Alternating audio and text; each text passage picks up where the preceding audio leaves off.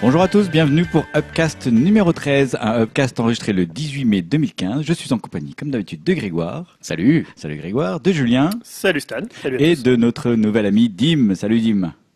Salut tout le monde. Bon, j'espère que vous allez bien. Bah ouais, écoute. Ce soir, nous allons parler, comme d'habitude, de technologie, de divertissement, d'art ludique. Et nous allons vous faire un conseil critique, parler un peu de ciné aussi à la fin, bah pour terminer tout cela. Plein de choses au programme. Avant qu'on commence, je crois que, Greg, est-ce que tu voulais aborder finalement la question du code 3DS? Bah, en fait, je voulais déjà remercier ceux qui avaient participé et les nombreuses personnes qui ont participé à notre concours. Déjà, pour ceux qui ne savaient pas, c'est qu'on avait demandé de nous envoyer un petit message sur le site demandant un code...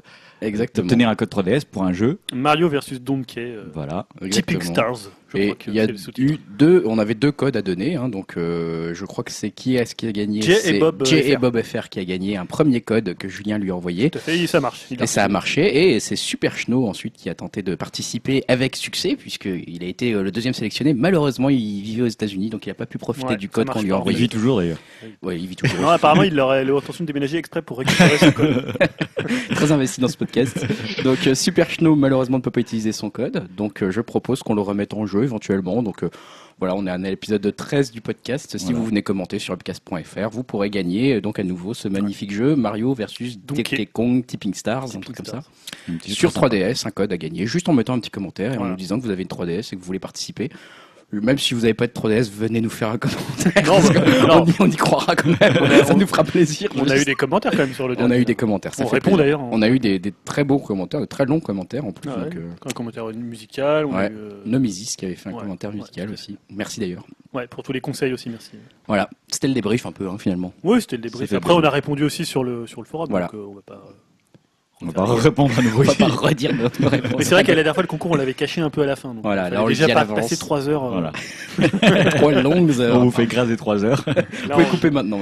Là, il y a un code, voilà. Ça va peut-être aller plus vite. Vous êtes trompé de podcast, vous débarquez, vous dites, il y a un code 3DS. Et hop, allez hop. Bon, on va commencer tout de suite par la partie techno.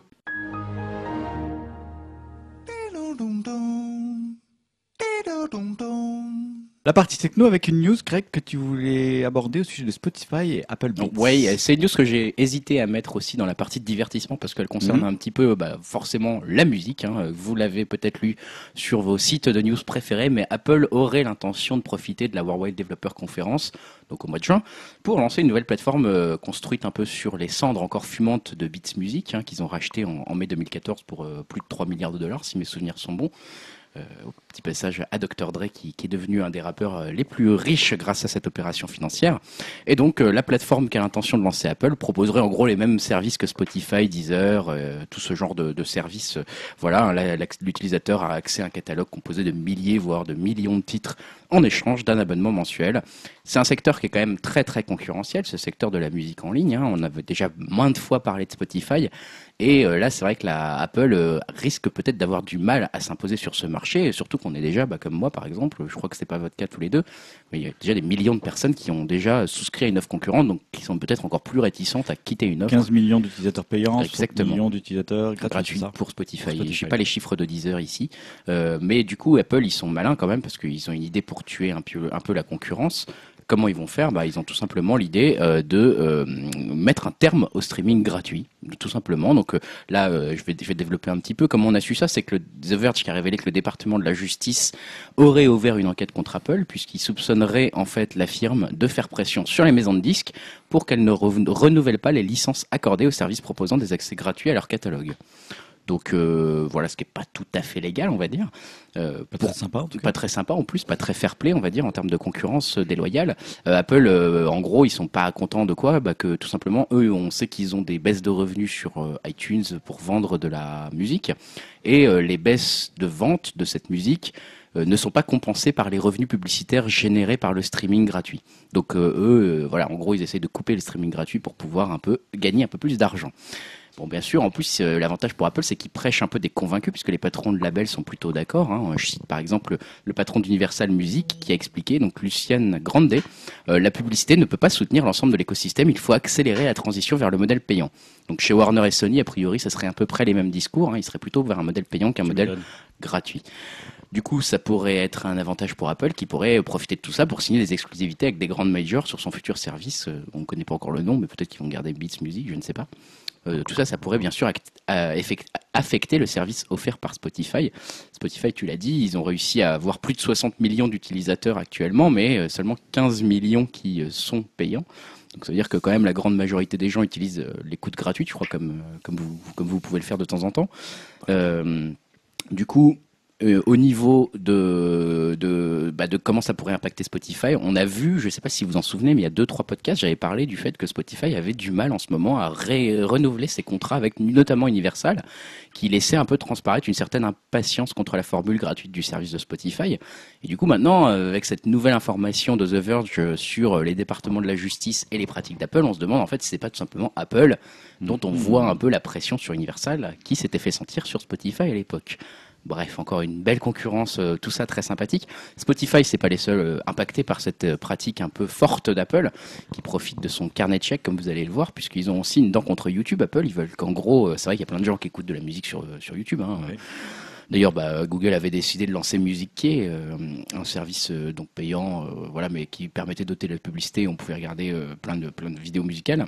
Et Apple a proposé apparemment à Universal de lui payer la licence musicale versée par YouTube si le label arrêtait d'autoriser la diffusion de ses chansons sur YouTube. Donc en gros, on vous verse la même chose que ce que Universal vous verse, enfin ce que YouTube vous verse, et vous arrêtez de mettre vos vidéos sur YouTube. Donc, grosse pression du côté d'Universal pour qu'ils arrêtent de diffuser de la musique quelque part gratuitement.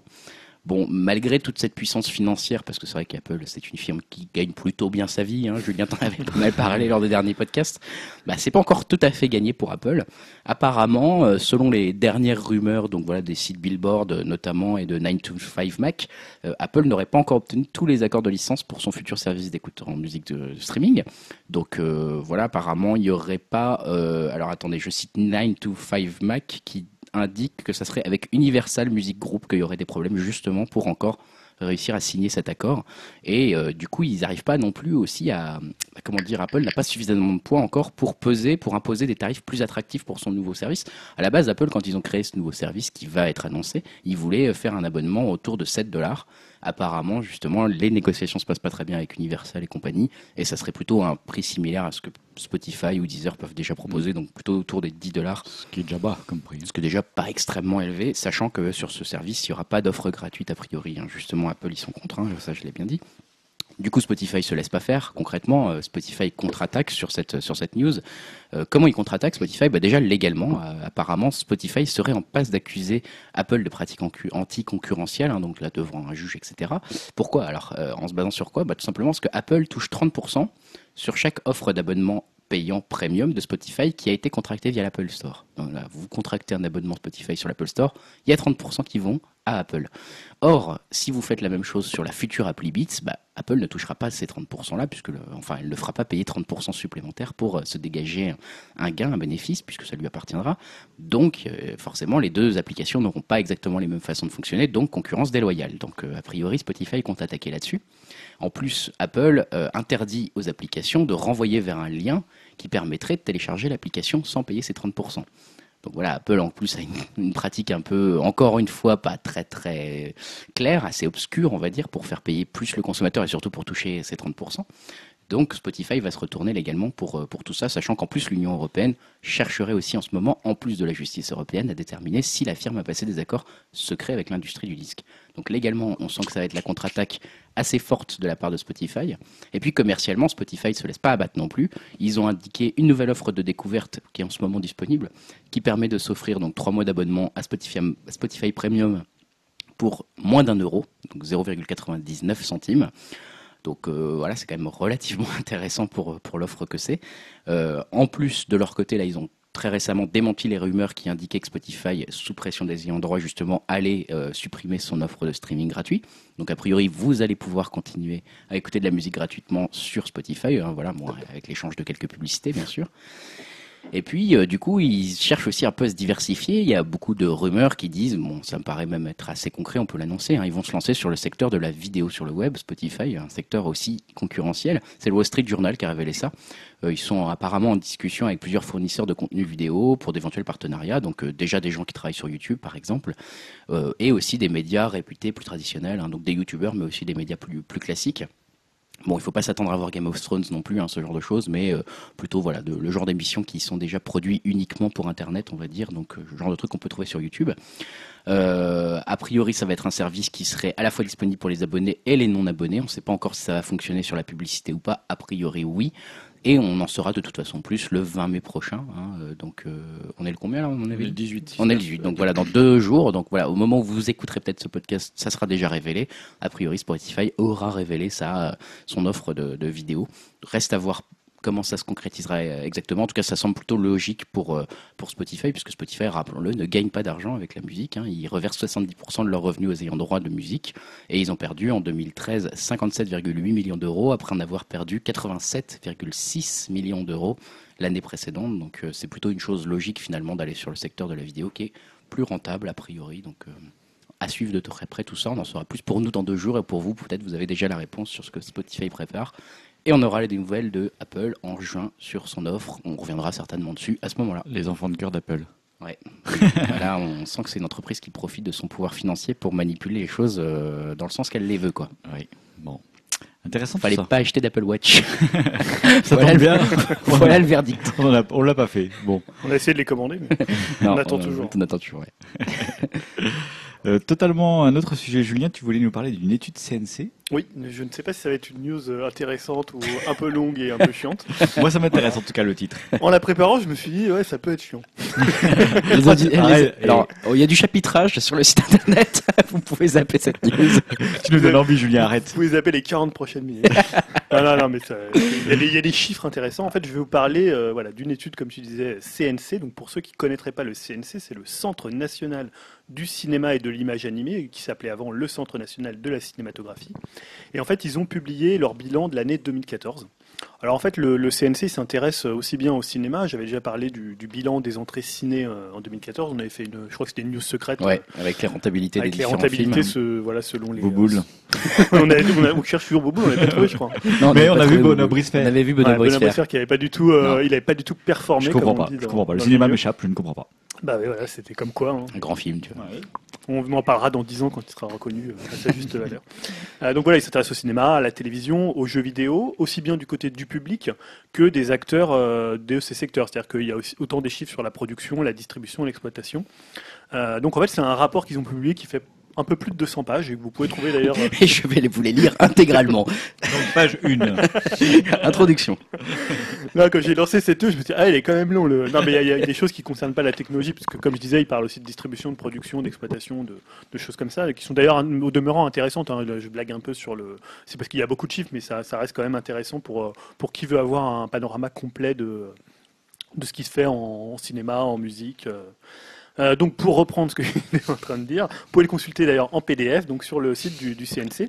Oui. Et pour le coup, moi je me suis intéressé à un chapitre qui s'appelle l'équipement et les dépenses des ménages en programme audiovisuel. Voilà, ça m'intéresse. Voilà, ça c'est intéressant et ça tombe bien parce qu'on a une partie de technologie et ça tombe totalement dans la partie. Incroyable.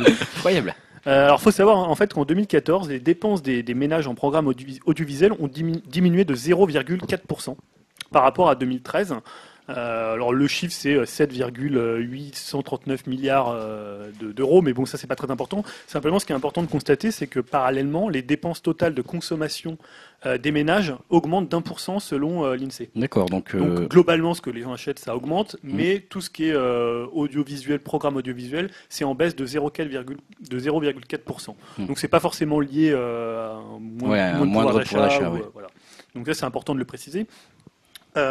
Après, si on regarde en fait dans le détail le recul de ces dépenses d'audiovisuel, ça donne il y a une baisse des dépenses qui sont consacrées à la vidéo physique. Donc ça, on en parle assez souvent ici. Forcément, le DVD, le Blu-ray, les gens qui achètent de la vidéo dans les Fnac et j'allais dire les Virgin, mais dans les Fnac, ça a tendance à baisser. Et là, 14,1%, c'est quand même énorme. Et les abonnements de services de télévision qui baissent de 3,1%.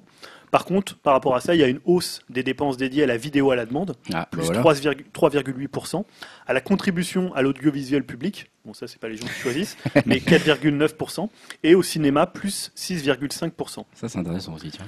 Donc en 2014, chaque foyer français a dépensé en moyenne 283,7 euros en programme audiovisuel. Donc, même, presque 284 € en presque 300. Allez, rien que si on est abonné au cinéma UGC, ça fait déjà...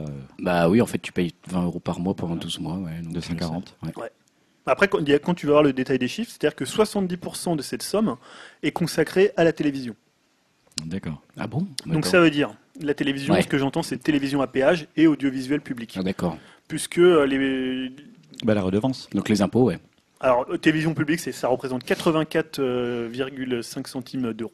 D'accord. Donc à peu près 85 € sur les 284. Ouais. Après, voilà, le détail, donc 70%. La part consacrée au cinéma représente 17%, d'accord, soit à peu près 48,2 €. Par an, tu dis, hein, c'est chiffre. Par an, ouais, par foyer. 48 € par an, par foyer, non, c'est pas énorme, c'est pas énorme. Donc la part consacrée au cinéma, elle augmente d'1,1% par rapport à 2013. La vidéo physique, ça représente 10,2%. D'accord. Donc soit à peu près, c'est-à-dire que les gens consacrent 29 €. Ah, des DVD en fait, ouais, c'est ça. Des DVD, des Blu-ray. 29 € en moyenne. 29 € qui achète encore des DVD aujourd'hui. Ouais, s'achète 2-3 DVD quoi, ça fait ça. Ouais, c'est des cadeaux, ça peut être. Oui, c'est à Noël, ce genre de truc. Ah, ça fait à peu près, tu sais, en plus t'as des offres à 30 € les 5. Oui, ça te fait 5, 4-5 DVD par an quoi. Donc ça c'est en baisse d'1,6%. Et la vidéo à la demande, elle est donc, ça représente 3,2%, c'est pas énorme, mais elle est en hausse de 0,2%. D'accord, ça augmente. Bon, logique. Alors parmi les chiffres, bon, il y a énormément d'infos sur ce rapport. Il y a quelques petites choses que j'ai notées, c'est que le nombre total d'abonnements aux offres de télévision payantes du groupe Canal+ est en diminution de 0,7%. D'accord. Alors en fait, ils n'ont pas les chiffres, ils ont les chiffres que par exemple pour le câble. D'accord. Quand on veut essayer de voir un peu finalement ce qu'ils dépensent en termes de télévision par internet, tu peux pas. Parce que tout ce qui est ADSL, ils n'ont pas les chiffres. D'accord. C'est un autre organisme. Donc là, ça représente que le câble. Je crois que le câble, ça représente à peu près 9% des gens qui sont... la télévision, ça représente 9% des gens qui cotisent pour la télévision ADSL câble. Ouais. Donc c'est pas énorme. Mais donc les dépenses de cinéma correspondent en moyenne à 7,6 entrées par foyer. Ah, donc oui, on était loin du compte avec nos 4 films par an. 7,6 par foyer. Ouais, si tu t'imagines qu'il y a, je sais pas, 3-4 personnes par foyer, forcément... Et c'est là où on se dit qu'on va beaucoup au cinéma, en fait. Ouais, c'est vrai que quand je faisais les calculs à peu près... Ouais, c'est par mois, nous, plutôt, qu'on fait ça. Enfin, bon, voilà, nous, moi, j'ai une carte UGC, voilà. Stan aussi, je crois. Oui. Toi, Julien, t'en as pas? Non, j'en ai plus. Non, t'en as plus, ouais. Tu peux plus y aller quand t'as un enfant, c'est compliqué. Ouais, c'est compliqué, c'est vrai. Autre chose, le marché de la vidéo, donc j'en parlais, physique et dématérialisé, atteint son plus bas niveau depuis 1990. Ah oui, quand même. Voilà, donc ça c'est quand même. Ah, mais ça on le sentait venir. Ça, enfin, a priori, c'est une évolution logique finalement. Ouais, c'est une évolution logique. Donc il y a une baisse de 10,4% par rapport à 2013. Alors ce qu'ils expliquent dans l'étude, il y a selon 3 principaux facteurs. Les changements d'usage de consommation de la vidéo, c'est-à-dire qu'en télévision, ce qu'ils appellent télévision de rattrapage, les vidéos à la demande. Vous allez voir qu'ils ont des termes assez anciens, un peu surannés. J'allais dire un peu papiquer des hannetons, pour rester un peu dans leur registre de langage. C'est pas faux. L'équipement encore limité des foyers en lecteur Blu-ray. Donc, ce qui expliquerait pourquoi finalement il y a une baisse de la vidéo physique, puisque finalement le renouvellement, le passage du DVD au Blu-ray, c'est pas fait autant qu'à l'époque de la VHS. Même si beaucoup de gens ont une PS3. Ouais, mais après beaucoup, je sais pas. Beaucoup. Bah, ouais, entre guillemets, France, combien 10 millions de PS3, 10 millions, non, pas en 1 million. Non, 1 million. Je sais pas, bon bref, c'est pas il y a 1 million de PS4 déjà en France. Ouais, mais pas 10 millions de PS3. Ouais, ça me paraît un peu. Ça me paraît beaucoup. Oui, je dis peut-être n'importe quoi. Bon, et la troisième raison à cette baisse, c'est aussi le piratage forcément. Bah oui. Oh. Non, ça c'est pas bien les gens. J'aurais pas imaginé, tiens. Et autre petite chose que j'ai notée, c'est que la progression du marché de la vidéo à la demande ne compense pas forcément, évidemment, le recul du marché de la vidéo physique. C'est-à-dire même si elle est en augmentation, elle n'arrive pas encore à compenser déjà, la baisse. Parlant, tu veux dire, au niveau financier. Ouais, au niveau financier. Bah déjà, c'est pas les mêmes tarifs. Netflix, c'est 7-8 € par mois. Donc forcément, c'est beaucoup moins cher qu'un... Ouais. Donc ensuite, on a les ventes d'équipements audiovisuels. Alors le point principal, ça m'a un peu étonné, c'est qu'en 2014, les ventes de téléviseurs ont augmenté. D'accord. Donc, alors, par exemple, parce que j'ai noté un truc intéressant, c'est qu'il y a 97,6% des foyers qui ont la télévision. Alors que font les 3 autres %? Moi, ça m'a étonné qu'il y en ait autant. Bah ouais, non, c'est énorme, c'est quasiment tout le monde en fait. J'ai des amis qui n'ont pas de télé, mais ils ont un ordinateur et ça leur suffit aujourd'hui. Oui, voilà. Ouais. C'est vrai que 97% de télé, c'est énorme en fait. C'est énorme. C'est énorme. Ouais. Alors en 2014, les ventes de téléviseurs en France s'élèvent à 5,8 millions d'unités, contre 5,6 millions en 2013. Ah oui, c'est pas mal l'augmentation en plus. Ouais. Alors eux, ils expliquent l'augmentation par la Coupe du Monde de football, qui est souvent un moment où les gens renouvellent leur télé. Stan fait les gros yeux parce qu'il aime pas le football. Oui, j'avoue que j'ai un peu levé les yeux au ciel aussi. Je vais pas parler de Marseille.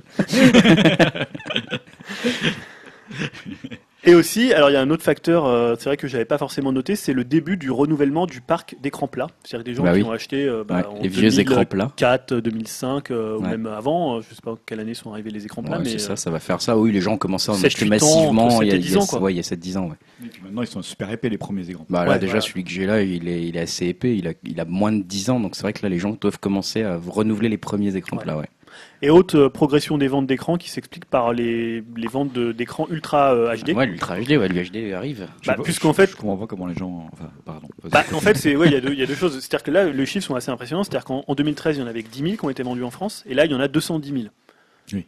Donc ça explose. Après, il y a de plus en plus de... Je pense qu'ils les ont remplacés, même dans les premières gammes de prix, tu as déjà des télé UHD. C'est pas simplement réservé aux gammes. Des fois, tu vas acheter ton écran et puis c'est un peu comme... Tu prends un 4K et j'ai l'impression qu'il y en a de beaucoup plus, même sur des tailles standards de 1 mètre. Il y a des bons vendeurs aussi. Hein. Ils disent ça, prenez ça, vous serez tranquille. Et puis les gens achètent. Pour 100 euros de plus, tu vois, c'était un 4K au lieu d'un HD. Ça, ils n'ont pas tort, hein, les gens. Au moins, tu peux en 4K. Oui, mais Netflix diffuse en 4K certains films ou séries. Et puis tu as aussi le truc, les gens pensent que quand tu achètes une télé 4K, tu as du 4K. C'était un peu comme la HD à l'époque où les gens disaient mais moi j'étais en HD, mais c'est ta source elle est en SD. Ça veut dire mais oui, il faut expliquer aux gens. C'est pas évident parce qu'on change de format, c'est vrai que pour des gens qui sont pas forcément technophiles, on va expliquer le changement de format, ce que c'est la HD, des gens qui ont eu du mal avec la HD. Donc c'est pas évident. Les écrans plats ça représente 87,1% en 2014. Ah, donc c'est la belle domination. Les cathodiques ont été... Ça veut dire qu'il y a quand même des pourcents de gens qui ont... Il y a encore 13% qui ont des écrans cathodiques. D'accord, il y a quand même des tubes cathodiques, pardon. Il en reste quelques-uns. Ça va se renouveler progressivement. 16,5% des foyers sont équipés d'un téléviseur connectable à Internet. Ouais. Donc là, c'est une progression de 3,1 points. Ouais. Et l'équipement en cinéma à domicile est relativement stable au niveau des 5 dernières années puisque ça représente 14,2%. Alors je pense qu'il compte vraiment des... Tu vois, t'as un 2 points ou un 3 points. C'est ça, le cinéma à domicile, c'est le stéréo en fait. Je sais pas ce qu'il compte. Le home cinéma. Mais je pense que donc l'installation son plus... Je pense pas que non, son seulement par son et image avec la télé. Oui. Mais ça veut dire qu'ils doivent considérer que des petits appareils... C'est pas la vidéoprojection qui compte ou je pense qu'ils prennent pas les gens qui ont une salle dédiée avec... Sinon, il y aurait beaucoup de nantis. Beaucoup de riches en France. Voilà, je me suis dit, 14%, ça va être toutes les petites solutions, tu vois, les barres de son, ce genre de choses. Ah oui, les barres de son, c'est pas déconnant. Il y a beaucoup de gens qui ont des 2 points, tu vois, où tu vois un petit caisson posé par terre. Les barres de son, ça se vend bien, en fait. Les barres de son, ça se vend très bien. Donc, les chiffres, c'est un beau chiffre, 14% déjà. Après, les lecteurs de vidéos, donc tout ce qui est DVD Blu-ray, faut savoir que 79,3% des foyers ont un lecteur pouvant lire les DVD. Donc ça peut être un lecteur de salon, une console ou un ordinateur. Ouais. Et 29,3% ont un lecteur Blu-ray. D'accord, c'est déjà pas mal, dis donc, 30% des gens. Ouais. Par contre, les ventes de vidéos reculent pour la 10e année consécutive. Le chiffre qui fait mal, la statistique qui fait mal. Et là, pour le coup, en 2014, le volume des ventes de lecteurs vidéo... compris, c'est-à-dire DVD plus Blu-ray, ça a atteint un nouveau point bas, donc un des points les plus bas depuis 10 ans. Ils en ont vendu 1,5 million d'unités, tout produit confondu, et c'est une diminution de 15,4% par rapport à 2013. C'est énorme en plus. Alors le lecteur de DVD, ça reste la catégorie de lecteur vidéo la plus vendue en 2014. Je sais pas, les gens préfèrent acheter un lecteur vidéo DVD, alors qu'un Blu-ray, ça lit aussi les DVD, mais bon. C'est vrai que les prix sont un petit peu plus... Enfin, il y a peut-être souvent sur le très très bas de gamme... Maintenant, on trouve des Blu-ray à 40 euros. Ouais, mais peut-être pas 40 euros, mais c'est au moins 70 euros. T'as des DVD à 30-40 euros. Par contre, les lecteurs DVD sont vraiment plus très chers maintenant. Ou peut-être qu'ils sont pas informés que tu peux lire des DVD sur un lecteur Blu-ray. Ça peut être aussi ça... donc le volume de vente recule de 12,9% par rapport à 2013 avec 635 000 unités. Eh ben. Voilà, pour les Blu-ray, c'est 622 000 unités. Et les ventes de lecteurs DVD portables sont en baisse de 28%. Donc en fait, là, ils expliquent par la diminution des ventes et des taux d'équipement en lecteurs vidéo qui s'expliquent en fait par l'évolution des modes de consommation de la vidéo. C'est-à-dire qu'à la fois, il y a le recul de la vidéo physique. Forcément, si tu t'achètes moins de DVD, tu vas pas t'acheter un lecteur DVD, ça paraît quand même logique. Il y a une progression du dématérialisé, une augmentation de la consommation de télévision de rattrapage. Ouais. C'est-à-dire que maintenant, les gens, même s'ils ne voient pas leur programme, ils le regardent après à la demande. Et c'est vrai que forcément, tu t'achètes plus de films, tu achètes juste des films pour faire des cadeaux, donc tu n'as plus besoin de lecteurs. Voilà, ça peut s'expliquer, c'est les explications qu'ils donnent. Et enfin, le dernier point, c'est ce qu'ils appellent les ordiphones. C'est les smartphones en fait. C'est pas vrai, ils disent les ordiphones. Je ne sais pas qui dit ça, mais moi je l'avais jamais vu. C'est génial. Je vois écrit ordiphone, alors j'ai cherché et en fait depuis 2010 pour l'appellation smartphone qui est pas très française, on peut dire ordiphone. C'est peut-être les phablettes. Peut-être. C'est pas mal en tout cas. Je crois que donc, je vais dire ça maintenant. On va les appeler les smartphones. Alors, un Français sur deux est équipé d'un ordiphone. J'ai l'impression que dans les 80 là, moi. Non ? Il est où ton tam-tam ? C'est un peu ça. 51,2% des individus de plus de 11 ans sont équipés donc d'un smartphone, on va dire, en 2014. Donc c'est une augmentation parce que d'un ordiphone, tu veux dire ? D'un ordiphone, oui. Il y a, en 2013, il y avait que 43,7% qui avaient un ordiphone. Et là, les ventes d'ordiphones, voilà, encore une fois, elles atteignent un record avec 18,2 millions d'unités en 2014 contre 15,8 millions. Et ils s'intéressent un peu à tout le CNC, là, même ouais. Les smartphones, ouais. Enfin, les... ouais. Et on prévoit, alors là c'est GfK, ils reprennent les données de GfK, d'accord. Mais ils l'incluent dans le rapport. Et justement, GfK prévoit qu'en 2015, les ventes d'ordiphones, je viens de vous arriver, vous savez, l'ordiphone iPhone 6, devraient progresser à 20,5 millions d'unités. Donc ils prévoient encore une augmentation de presque plus de 2 millions. Bah, le CNC s'intéresse à tous les supports qui permettent de diffuser l'audiovisuel pour pouvoir nous taxer après. Et pour finir avec les tablettes qui équipent 36,1% des foyers français en 2014 contre 28,7% en 2013. Donc là, les ventes des tablettes sont stables. C'est vrai qu'on en avait parlé. On atteint un palier là un peu. On atteint un peu un palier. Alors ça, c'est un tiers de la population qui est équipée. Ça va s'arrêter là à peu près. C'est vrai qu'il y a eu un moment, c'était un peu l'Eldorado où ça a augmenté chaque année. C'était le premier iPad quoi. Mm. Et en 2015, les ventes de tablettes devraient être pour la première fois en baisse avec 5,5 millions d'unités vendues selon GfK. Donc voilà, moi j'ai trouvé que c'était une étude assez intéressante. Après, je sais pas si la news était intéressante. Si. C'est beaucoup de chiffres. Vous nous direz dans les commentaires. Ouais, après, ça dépend. Il faut que les gens aiment les chiffres. On en a à la page combien là ?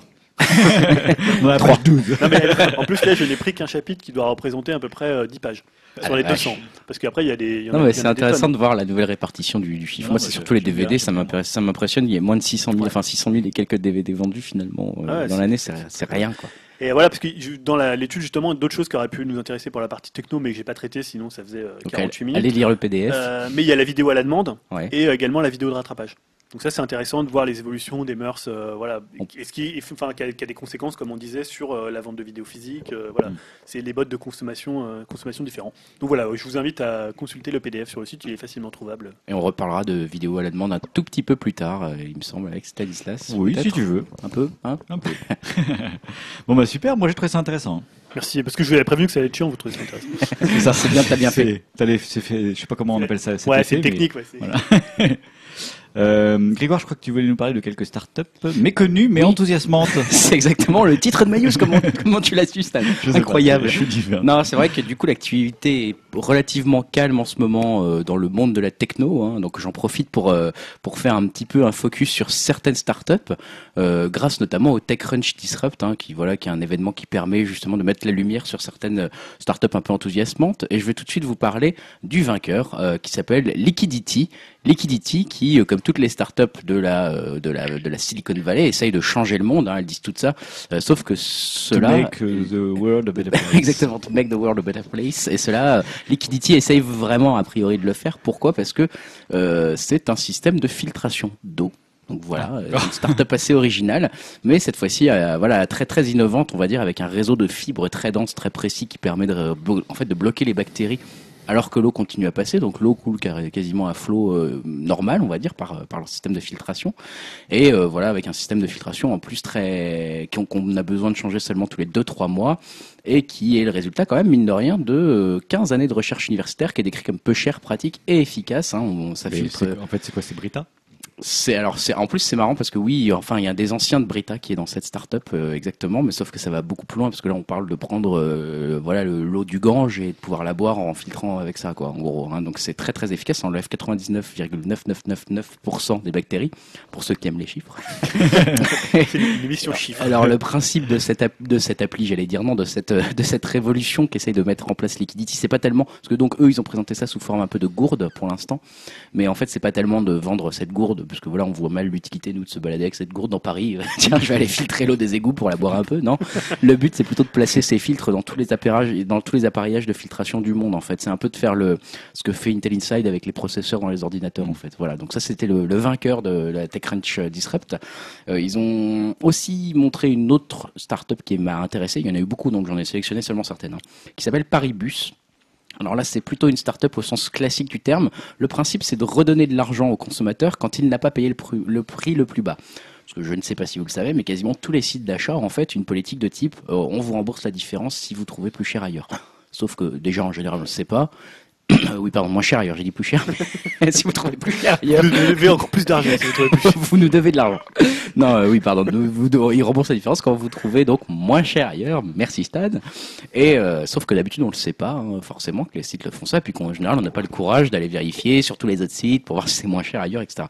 Donc Paribus se charge de ça pour vous. C'est vrai qu'en plus sur internet les prix sont très fluctuants. Je citerai à titre d'exemple Amazon qui change 80 millions de ses prix tous les jours sur son site, donc c'est difficile de se tenir au courant de tout. Et du coup là en gros avec Paribus l'appli va aller scanner vos emails pour regarder un peu vos achats électroniques, voir les reçus. C'est là où ça devient intéressant pour eux. C'est pas exactement là où ils se font de l'argent, mais ça, on va voir s'il y aura peut-être un scandale Paribus dans quelques années. En gros là ça scanne vos emails donc pour voir vos achats, les achats que vous avez faits, les sommes que vous avez dépensées. Et puis une fois que vous avez fait ça, vous l'oubliez, hein, vous la voyez plus. En fait, c'est une appli fantôme, on la voit plus travailler concrètement. Et à partir de ce moment-là, elle connaît elle de son côté tous les secrets des sites marchands. Elle sait combien du coup vous avez payé, elle sait si c'est moins cher ailleurs, et elle sait aussi toutes les politiques et pratiques de remboursement qu'il faut faire sur tous les sites. Donc elle se charge à votre place d'envoyer des mails pour exiger le remboursement, et elle se paye en prenant 25% des remboursements que vous touchez grâce à elle, tout simplement. Donc voilà, appli un peu innovante que j'ai trouvé assez marrante. Pour ceux qui connaissent l'excellente série Silicon Valley, je sais pas si Stan, voilà, je crois qu'il faisait référence. Vous allez être un petit peu peut-être amusé, ça va peut-être t'arracher un sourire puisque la prochaine. C'est vrai que je suis pas très souriant, gars. Non, t'es un peu sombre comme mec. L'homme qui ne rit jamais. C'est un peu, prends ça dans ta gueule, toi tu ne rirais jamais de toute façon. Donc après... Je vais y arriver. La prochaine start-up s'appelle Pied Piper. Exactement comme dans la série, justement. Ils ont repris en fait le nom de la start-up fictive dans la série de Silicon Valley. Et en plus de partager le même nom, ils partagent aussi le même but, puisque ils ont pour ambition de faire de la compression sans perte. Alors c'est pas de la compression audio comme dans la série. Là c'est de la compression des images sans perte. Alors l'idée est pas mal, c'est assez court. Dans la série, enfin je fais pas de spoiler, mais oui voilà, on va dire qu'il parle de compression. Là c'est uniquement sur les images. Le principe c'est qui est vraiment pas bête, mais je vais aller assez vite, c'est de détecter en fait les visages sur les photos et de compresser tout sauf les visages. Donc le visage reste en définition, haute définition, et le reste autour est compressé. Et comme l'œil humain est naturellement plus attentif au visage, même si vous essayez de regarder les détails à côté, votre œil sera toujours, on va dire, attiré inconsciemment par les visages, donc vous ne voyez pas que c'est compressé, en fait, c'est quasiment impossible. Donc on n'a pas d'informations sur les photos. Mais il faut compresser les poitrines et tout ça aussi, parce que l'œil humain n'est pas attiré. Pour les hommes, non. Non, voilà, donc a priori, je trouve que le système n'est pas bête, ils n'ont pas dit comment ça se passait s'il n'y avait pas de visage sur la photo, mais bon, je trouve que l'idée était intéressante. J'imagine qu'un Facebook ou autre pourrait être très intéressé par ce genre d'application, par exemple. Et enfin, je voulais vous parler de deux startups où c'est plutôt lié à la sécurité. La première, elle s'appelle Cloudware. Et alors, elle est assez intéressante puisqu'elle en fait, c'est une entreprise qui permet de déterminer la position d'un utilisateur et ensuite de lui donner accès à un réseau, par exemple à un réseau de travail, etc., informatique, grâce à cette information sur la localisation. Donc, ça permet d'éviter de multiplier les couches de mots de passe tout en garantissant une certaine sécurité. Mais bon, vous allez me dire, peut-être, Gmail et Facebook, ils détectent déjà quand on se connecte à un endroit un peu étrange pour accéder à notre compte. Ils vous disent, par exemple, si vous êtes en voyage à l'étranger, mais attention, là, il y a quelqu'un qui se connecte depuis les États-Unis ou voilà, depuis votre lieu de voyage à votre compte. Sauf que là, c'est pas exactement ça l'idée de Cloudware. En fait, il se sert pas de l'IP de l'ordinateur que vous utilisez pour voir si vous êtes bien en train de vous faire pirater ou pas. Mais en fait, il se sert de la localisation de votre smartphone et de la personne qui doit se connecter. En gros, est-ce que la personne qui est en train d'essayer de se connecter à son ordinateur et à ce compte est bien physiquement devant cet ordinateur au moment où il essaye de se connecter. Donc c'est pas bête, hein, ils envoient un petit ping, ils regardent si vous êtes bien devant votre ordinateur, et puis si vous y êtes bien devant, ça se fait sans que vous le sachiez, bah, vous avez accès à votre compte et au réseau de travail. C'est pas mal. C'est pas bête. Et la dernière dont je voulais parler, qui s'appelle Multipass, donc ça évoquera quelque chose à ceux qui aiment bien Luc Besson, voilà. Donc là, c'est une petite carte, tout simplement. Hein. C'est une petite carte qui permet en fait de retenir tous vos mots de passe pour vous, ce qui peut être pratique parce que c'est vrai que ça devient un peu galère. Moi, je commence à m'y perdre pas mal. J'ai un fichier Excel avec tous mes mots de passe que si je me fais chourer, vous pouvez prendre tout ce qu'il y a sur mon compte, etc. Ça s'appelle password. Ça s'appelle password. Ça travaille chez Sony, toi. 1, 2, 3, 4. Tu vas être embauché, c'est Sony. Voilà. Donc là, voilà, le but, en fait, c'est que vous retenez seulement un mot de passe unique, c'est celui de la carte, en gros, qui est une sorte de code PIN, hein, voilà. Et puis après, vous branchez votre carte multipass à votre ordinateur ordinateur via USB ou à votre téléphone. Vous avez une smart card qui est fournie avec, vous la déverrouillez avec votre code PIN et dessus, ça va automatiquement identifier le site que vous essayez de consulter et le mot de passe qui est lié et qui est enregistré sur la carte, donc vous n'avez plus à vous souvenir. Donc même si quelqu'un vous vole la carte, de toute façon, il faut aussi qu'il connaisse le code PIN de cette carte pour pouvoir la détecter. Donc il faudra une seconde carte pour se rappeler le mot de passe de la première. Ils vont peut-être l'imprimer dessus. C'est le truc. Voilà, donc ça peut par contre pour l'instant ne retenir que jusqu'à 37 mots de passe. Donc c'est pas mal. Voilà, ça vous fera une bonne partie des sites que vous utilisez au quotidien. Oh, oui. Et comme sur un smartphone, en gros, si on vous la vole et qu'on essaye tous les codes PIN possibles, ça se bloque au bout de 3 codes PIN et la carte devient inutilisable. Donc vous perdez tous vos mots de passe. Donc essayez quand même d'avoir une petite mémoire à côté. Voilà pour les petites entreprises qui m'ont intéressé entre ces 2 semaines. Julien. Oui, c'est moi. Tu nous parles régulièrement de Amazon Prime Air. Ah oui, d'accord. J'adore te bousculer, Julia, tu sais bien. Oui, parce qu'on a eu en fait des précisions, et c'est vrai que comme tu disais, c'est un feuilleton que je suis depuis quelques semaines. Ça m'amuse beaucoup, moi. Et qu'on pourrait appeler ça Amazon et les drones, ça ferait une bonne série ou une série de romans. Et en fait, je vous avais déjà raconté les problèmes qu'Amazon rencontrait avec la FAA, l'Agence fédérale de l'aviation civile américaine, puisqu'ils les empêchaient de faire voler leurs drones. Finalement, ça s'était résolu, ils avaient pu le faire, mais ils étaient très encadrés pour effectuer ces vols-là. Et là, on a eu en fait quelques nouvelles précisions sur le programme de livraison des colis par les drones, qui s'appelle donc le Amazon Prime Air, puisqu'en fait, Amazon a déposé des brevets. Donc les brevets, c'est toujours intéressant pour voir ce qu'il va y avoir, comment ça va fonctionner. Souvent, c'est assez étudié pour avoir de la news. Et en fait, on apprend que les drones pourront livrer un paquet, non pas seulement à une adresse, mais également à une position. Donc je voyais le petit visuel du brevet. Donc on voyait en fait un plan type un peu Google Maps.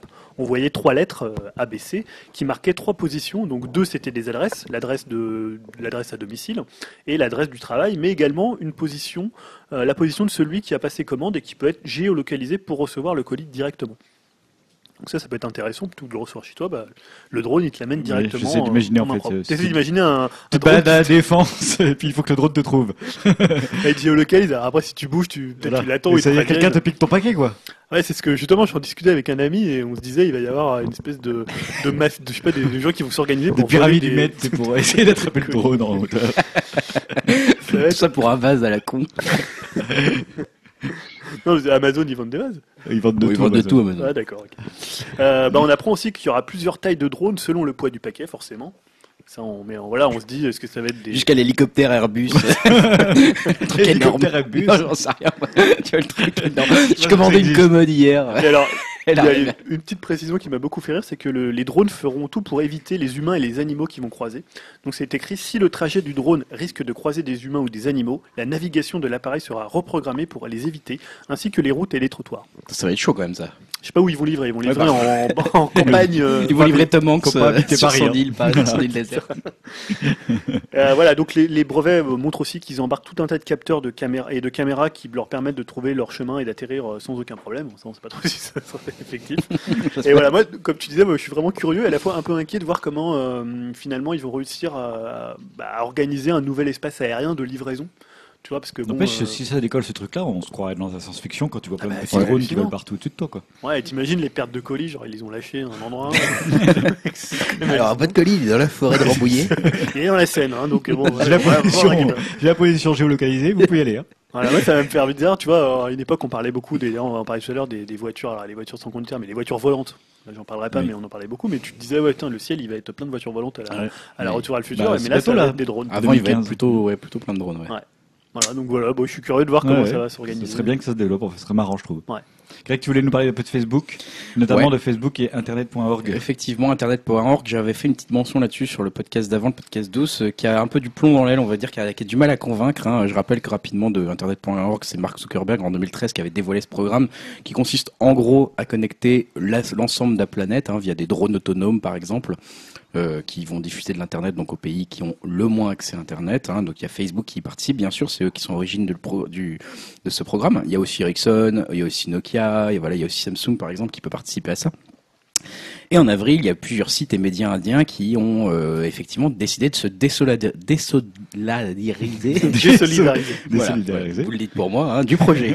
J'avais aussi parlé moi des associations au Brésil qui avaient demandé à la présidence de vérifier la conformité avec d'internet.org avec la législation de la neutralité du net qu'il y a au Brésil. Et là, il y a une dizaine de jours aussi, en plus de ça, des dizaines de milliers d'internautes indiens ont participé à une opération blackout en désactivant leur profil Facebook pendant 24 heures hein, pour essayer de faire prendre conscience aux réseaux sociaux qu'ils n'étaient pas foncièrement d'accord avec tout ça.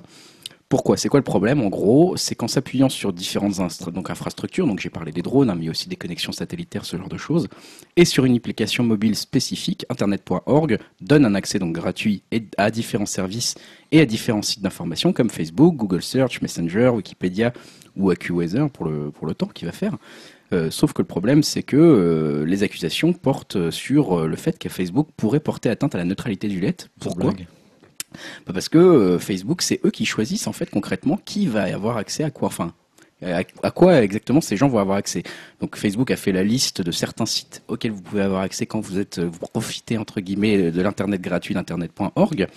Et donc ils ont dit bah voilà, vous aurez accès à Wikipédia, etc. Mais si vous voulez aller sur notre site, en gros vous n'avez pas le droit. Ça c'était prévu dans internet.org et c'était Facebook qui choisissait tout ça de son côté sans consulter personne. C'est lamentable quoi. Donc eux, bien sûr, tout le monde doit pouvoir accéder au même site sans aucune discrimination. Et comme les sites étaient en plus choisis donc par le biais du géant américain, logiquement ça créait un petit peu des petits problèmes. Au début, Mark Zuckerberg avait répliqué en disant voilà sur le réseau social, bah, sur Facebook, je crois qu'il avait mis cette publication en disant que lui, il était plutôt engagé sur la neutralité du net. Hein. Là-dessus, on peut lui donner plutôt d'accord, parce que lors des débats aux États-Unis, il était plutôt effectivement du côté de la loi qui garantissait la neutralité du net. Et lui, il disait plutôt que bah, son application avait d'abord pour but d'aider les gens les moins aisés et qu'il valait mieux un accès limité à Internet que pas d'accès du tout. Voilà, un peu, c'était ça sa position. Ça n'a pas suffi à rassurer, ça n'a pas visiblement convaincu et Zuckerberg a finalement décidé de complètement revoir sa copie et de lancer une nouvelle plateforme, enfin en tout cas de se servir d'internet.org pour l'ouvrir complètement. Donc bientôt la plateforme sera ouverte et complètement non bridée. Voilà, c'est en train de se faire, là, c'est des manipulations techniques qui sont en train de se faire pour que ça change. Et ça sera donc ensuite à charge pour l'internaute de choisir la trentaine de services auxquels il souhaite avoir accès. Et ils seront modifiables tous les mois. Donc c'est l'internaute cette fois-ci qui choisira les sites auxquels il veut accéder et non plus Facebook qui choisira pour lui. Il faudra quand même, pour faire partie des sites, on va dire, qui sont éligibles, il faudra quand même montrer patte blanche et respecter les règles définies par Facebook, à savoir, en fait, c'est surtout des règles qui consistent à donner une certaine consommation de données, en fait. C'est pas tellement des contenus, mais c'est plutôt en termes de bandes passantes qui sont consommées, etc.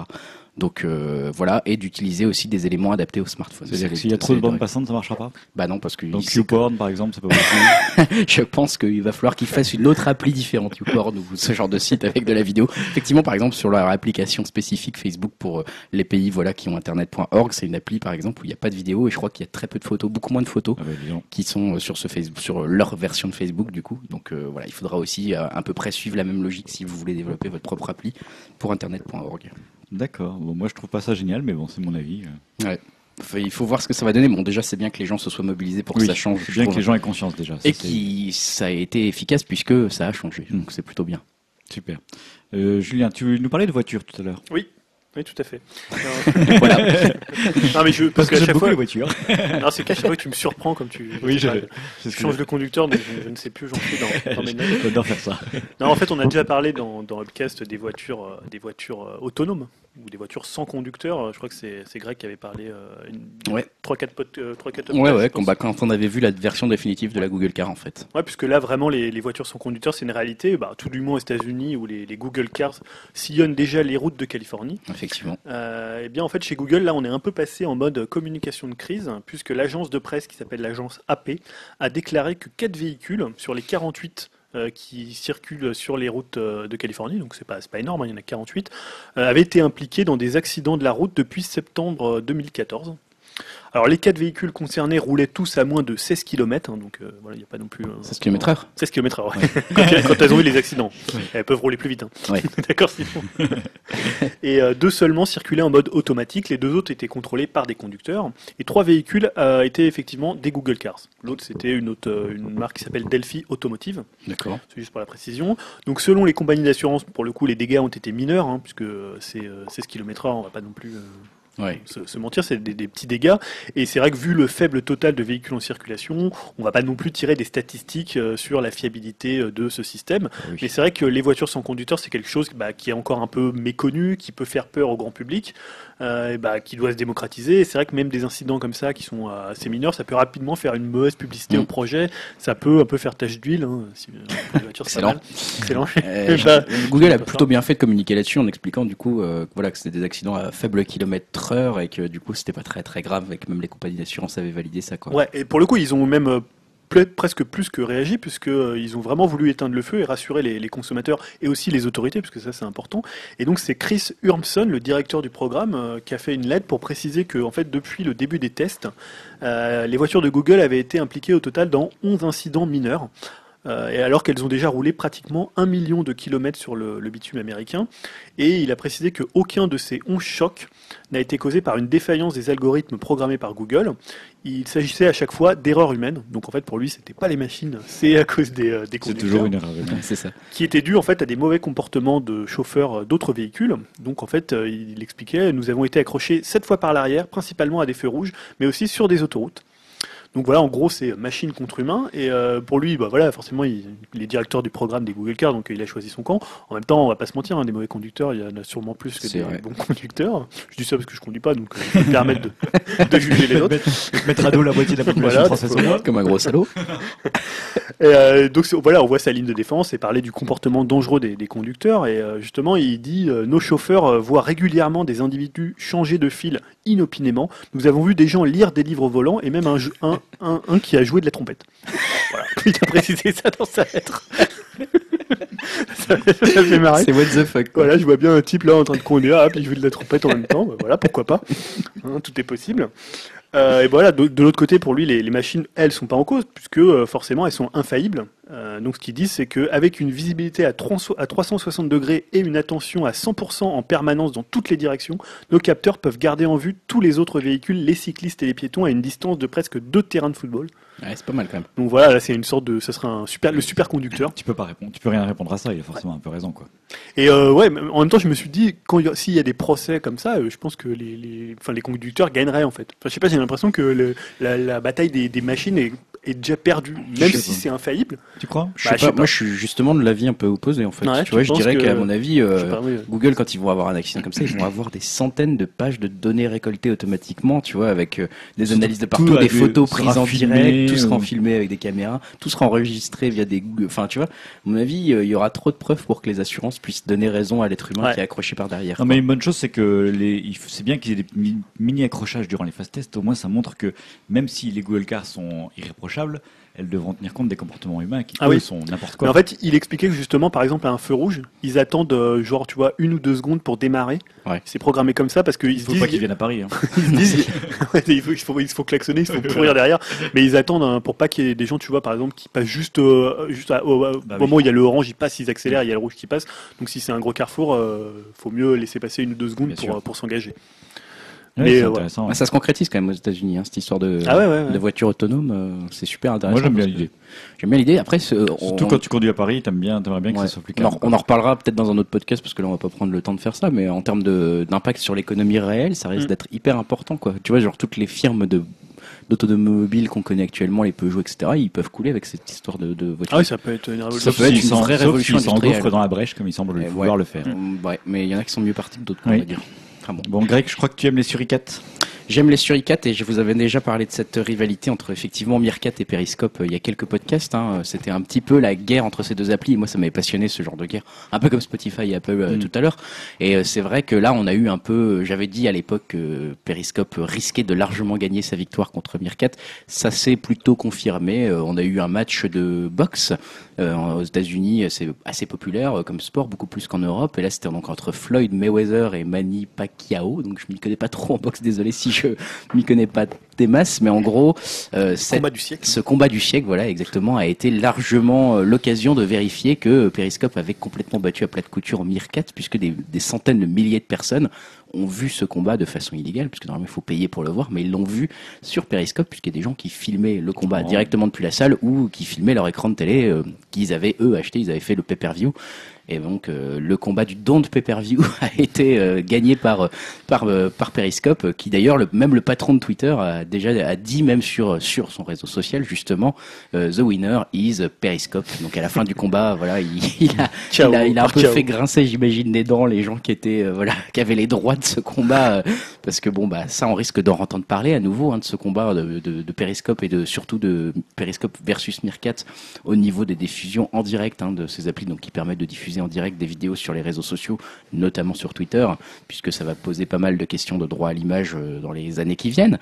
Et je l'ai dit, là Periscope a largement gagné le match. C'est vrai que par rapport à Meerkat, ils ont eu beaucoup de gens qui ont regardé ce match via Periscope. Meerkat n'abandonne pas le jeu quand même, ils se laissent pas faire finalement. Meerkat par exemple a gagné la bataille sur le lancement sur Android, puisque depuis le 1er mai vous pouvez avoir Meerkat sur Android, alors que Periscope n'est pas encore disponible à ma connaissance. Et même dès le 4 mai, on a la première mise à jour de Periscope, on a vu qu'il était possible de coupler l'application au contact du téléphone, mais aussi de poster des vidéos de Meerkat sur Facebook et de s'inscrire sur ces services en utilisant son compte Facebook et non plus son compte Twitter. Donc Meerkat prend des distances avec Twitter, logiquement, c'est la guerre entre eux, ils font la même chose, et ils se rapprochent plus ou moins de Facebook avec l'intégration de Facebook. Twitter, après quelques jours, juste après Periscope, a également fait la même chose, c'est-à-dire qu'ils se sont... Periscope s'est un peu éloigné de Twitter, vous n'êtes plus obligé d'avoir un compte Twitter pour utiliser Periscope, maintenant vous pouvez l'utiliser sans compte Twitter. Au passage, Meerkat, on notera qu'il se rapproche donc un petit peu de Facebook. Il y a déjà des rumeurs qui parlent du rachat de Facebook, enfin de Meerkat par Facebook, pardon. Ça mettrait ils auraient grossi vite. Ils auraient grossi très vite. Donc là, c'est je cite, Jason Calacanis, qui est un entrepreneur, de la Silicon Valley assez connu là-bas et un grand investisseur, et qui a dit qu'il y avait des infos privilégiées en disant que Facebook allait acheter Meerkat dans les 6 prochains mois, a priori. Donc c'est le moment d'acheter des actions de Meerkat si vous en avez. Ce qui serait pas non plus d'ailleurs stupide de la part du réseau social, parce que c'est quelque chose qui semble vraiment plaire au grand public. Le succès de ce match de boxe diffusé sur les réseaux sociaux l'a prouvé. Et puis Facebook n'a pas de solution actuellement pour diffuser des vidéos en direct, donc ils pourraient s'en fournir une, ce qui serait relativement logique avec les WhatsApp, les Instant Messenger. Ça compléterait bien leur offre, on va dire, multiplateforme. Donc ce que ça peut faire sens, donc à suivre dans les 6 prochains mois pour voir si cet analyste s'était trompé ou pas. D'accord, j'ai eu un record. Bien sûr. Bon, 2 petites news pour terminer. Julien, tu voulais nous parler de Kickstarter. Ouais, puisqu'en fait on avait quelques rumeurs ces dernières semaines et c'est vrai qu'il y avait le lancement d'un Kickstarter allemand qui montrait que le célèbre site de crowdfunding, donc financement participatif en bon français, peut-être traduit par le CNC, ils vont peut-être trouver une autre appellation, avait coché l'Europe sur sa carte des investissements. Et bien en fait c'est officiel puisque Kickstarter va débarquer en France le 27 mai. Cool. Donc voilà, il faut savoir que déjà la France s'était classée en 2014 au 6e rang des pays les plus dynamiques en matière de dons sur Kickstarter. Ah oui. Ouais. Alors qu'il n'y avait pas de... Il n'y en avait pas en France. Alors c'est le même site, mais après c'était pas traduit en langue française. Il existe quelques sites en France. Il y avait similaire, un truc avec Ulule. Ouais, et aussi un truc qui Bang Bang ou Kiss Bang Bang. Ils ont repris exactement le nom du film. Je crois que c'est ça. Donc dès le 27 mai, la France aura sa version localisée. Et donc ça veut dire, selon le communiqué de presse officiel du groupe, que les créateurs installés en France auront la possibilité de lever des fonds en euros via Kickstarter et en utilisant leurs coordonnées bancaires locales. Bon, ça c'est bien. Juste pour rappeler, Kickstarter, depuis sa création, ils ont levé un total de 1,7 milliard de dollars auprès de 8,55 millions de personnes et ils ont financé 84 000 projets. Pas mal. Et la plateforme était disponible dans 11 pays, et je crois qu'ils vont encore se développer dans les pays du sud de l'Europe. On va pouvoir mettre le podcast sur Kickstarter. Kickstarter France, c'est parti. Upcast. Ouais, par contre, il y a 44% des projets présentés, seulement c'est déjà beaucoup, mais un peu moins de la moitié des projets qui sont financés. Ah merde. On a qu'à le lancer 2 fois. Le mec s'y connaît en stats. On le lance 2 fois et c'est bon. 3 fois, t'es sûr de voir 100%. C'est bon. D'ailleurs, souvent, quand moi je regarde un peu les projets Kickstarter, notamment en jeux vidéo, c'est souvent des gens qui sont un peu connus, qui ont un nom.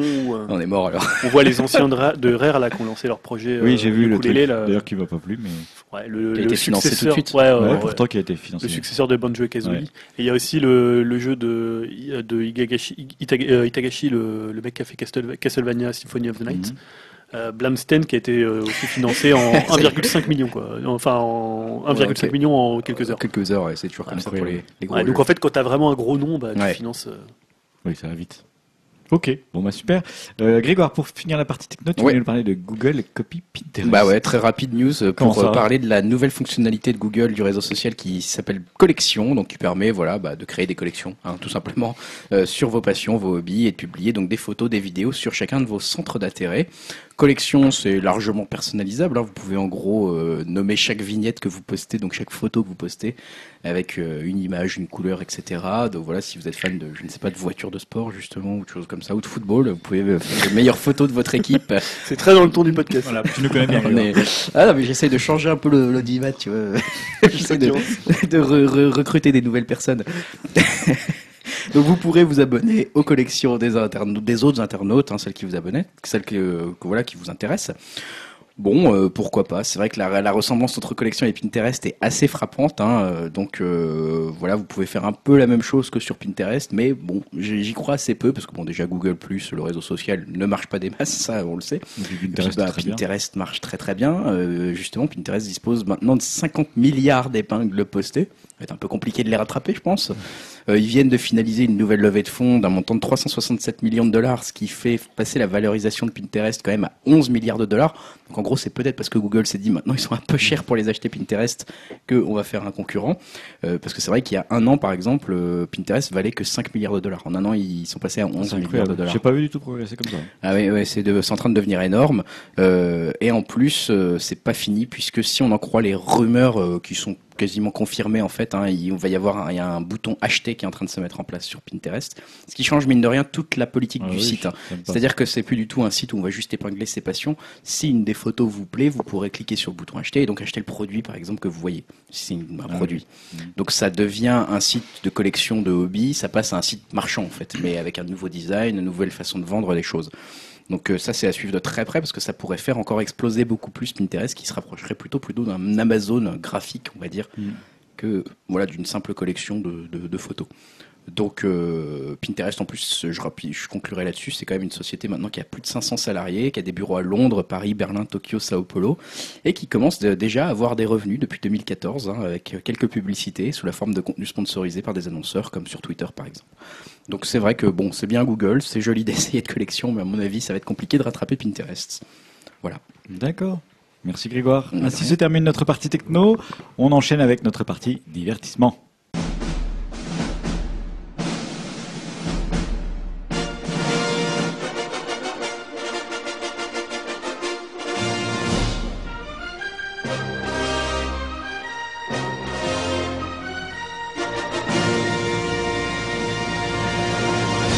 Dans cette partie divertissement, nous allons commencer par parler un peu de séries. Ouais. Voilà. C'est moi en fait qui avait envie de vous parler un peu de Amazon. Je ne sais pas si vous le savez ou si vous ne savez pas, mais Amazon est un nouvel acteur dans le monde des séries. Et j'avais un peu envie de revenir sur Amazon parce qu'il a une façon différente d'aborder les séries que on connaît ici, par exemple par le biais de Netflix, qui est une façon de produire des séries assez classiques, on va dire. Mais Amazon justement produit des séries de façon un peu différente. Est-ce que déjà vous saviez qu'il y avait des séries Amazon ? Alors moi je savais, on en avait parlé un petit peu lors de la Transparente qui avait eu un prix, je crois. Qu'est-ce qu'ils avaient eu, un Golden Globe, il me semble, un truc comme ça. Enfin, ils avaient eu pas mal de prix au Golden Globe, il me semble, Amazon. 4 prix, il me semble, de mémoire, entre Netflix et Amazon. C'est possible, ils ont eu des prix. Je peux pas te dire tous les prix qu'ils ont eu, mais c'est vrai qu'ils ont été bien... Je savais qu'Amazon en faisait, après j'en ai jamais vu, perso. Bah, en fait, déjà, on peut voir les séries Amazon, en théorie, par Amazon Prime. Donc il faut aller sur le site Amazon, en fait. Oui, mais Amazon Prime, c'est réservé au public américain, donc normalement, on ne peut pas le voir par Amazon en France, c'est normal, donc il y a moins réellement. Un petit VPN, peut-être, je sais pas si, mais ça coûte plus cher, c'est $99 par an. Ah oui, ouais, d'accord. Mais t'as de la musique, t'as des séries, t'as... Ah d'accord. Ça a vraiment beaucoup plus de choses, voilà. Okay. Ça n'existe pas, ils font pas ça en France encore. En France, non, ça commence à se développer, mais en France, on a que le Kindle.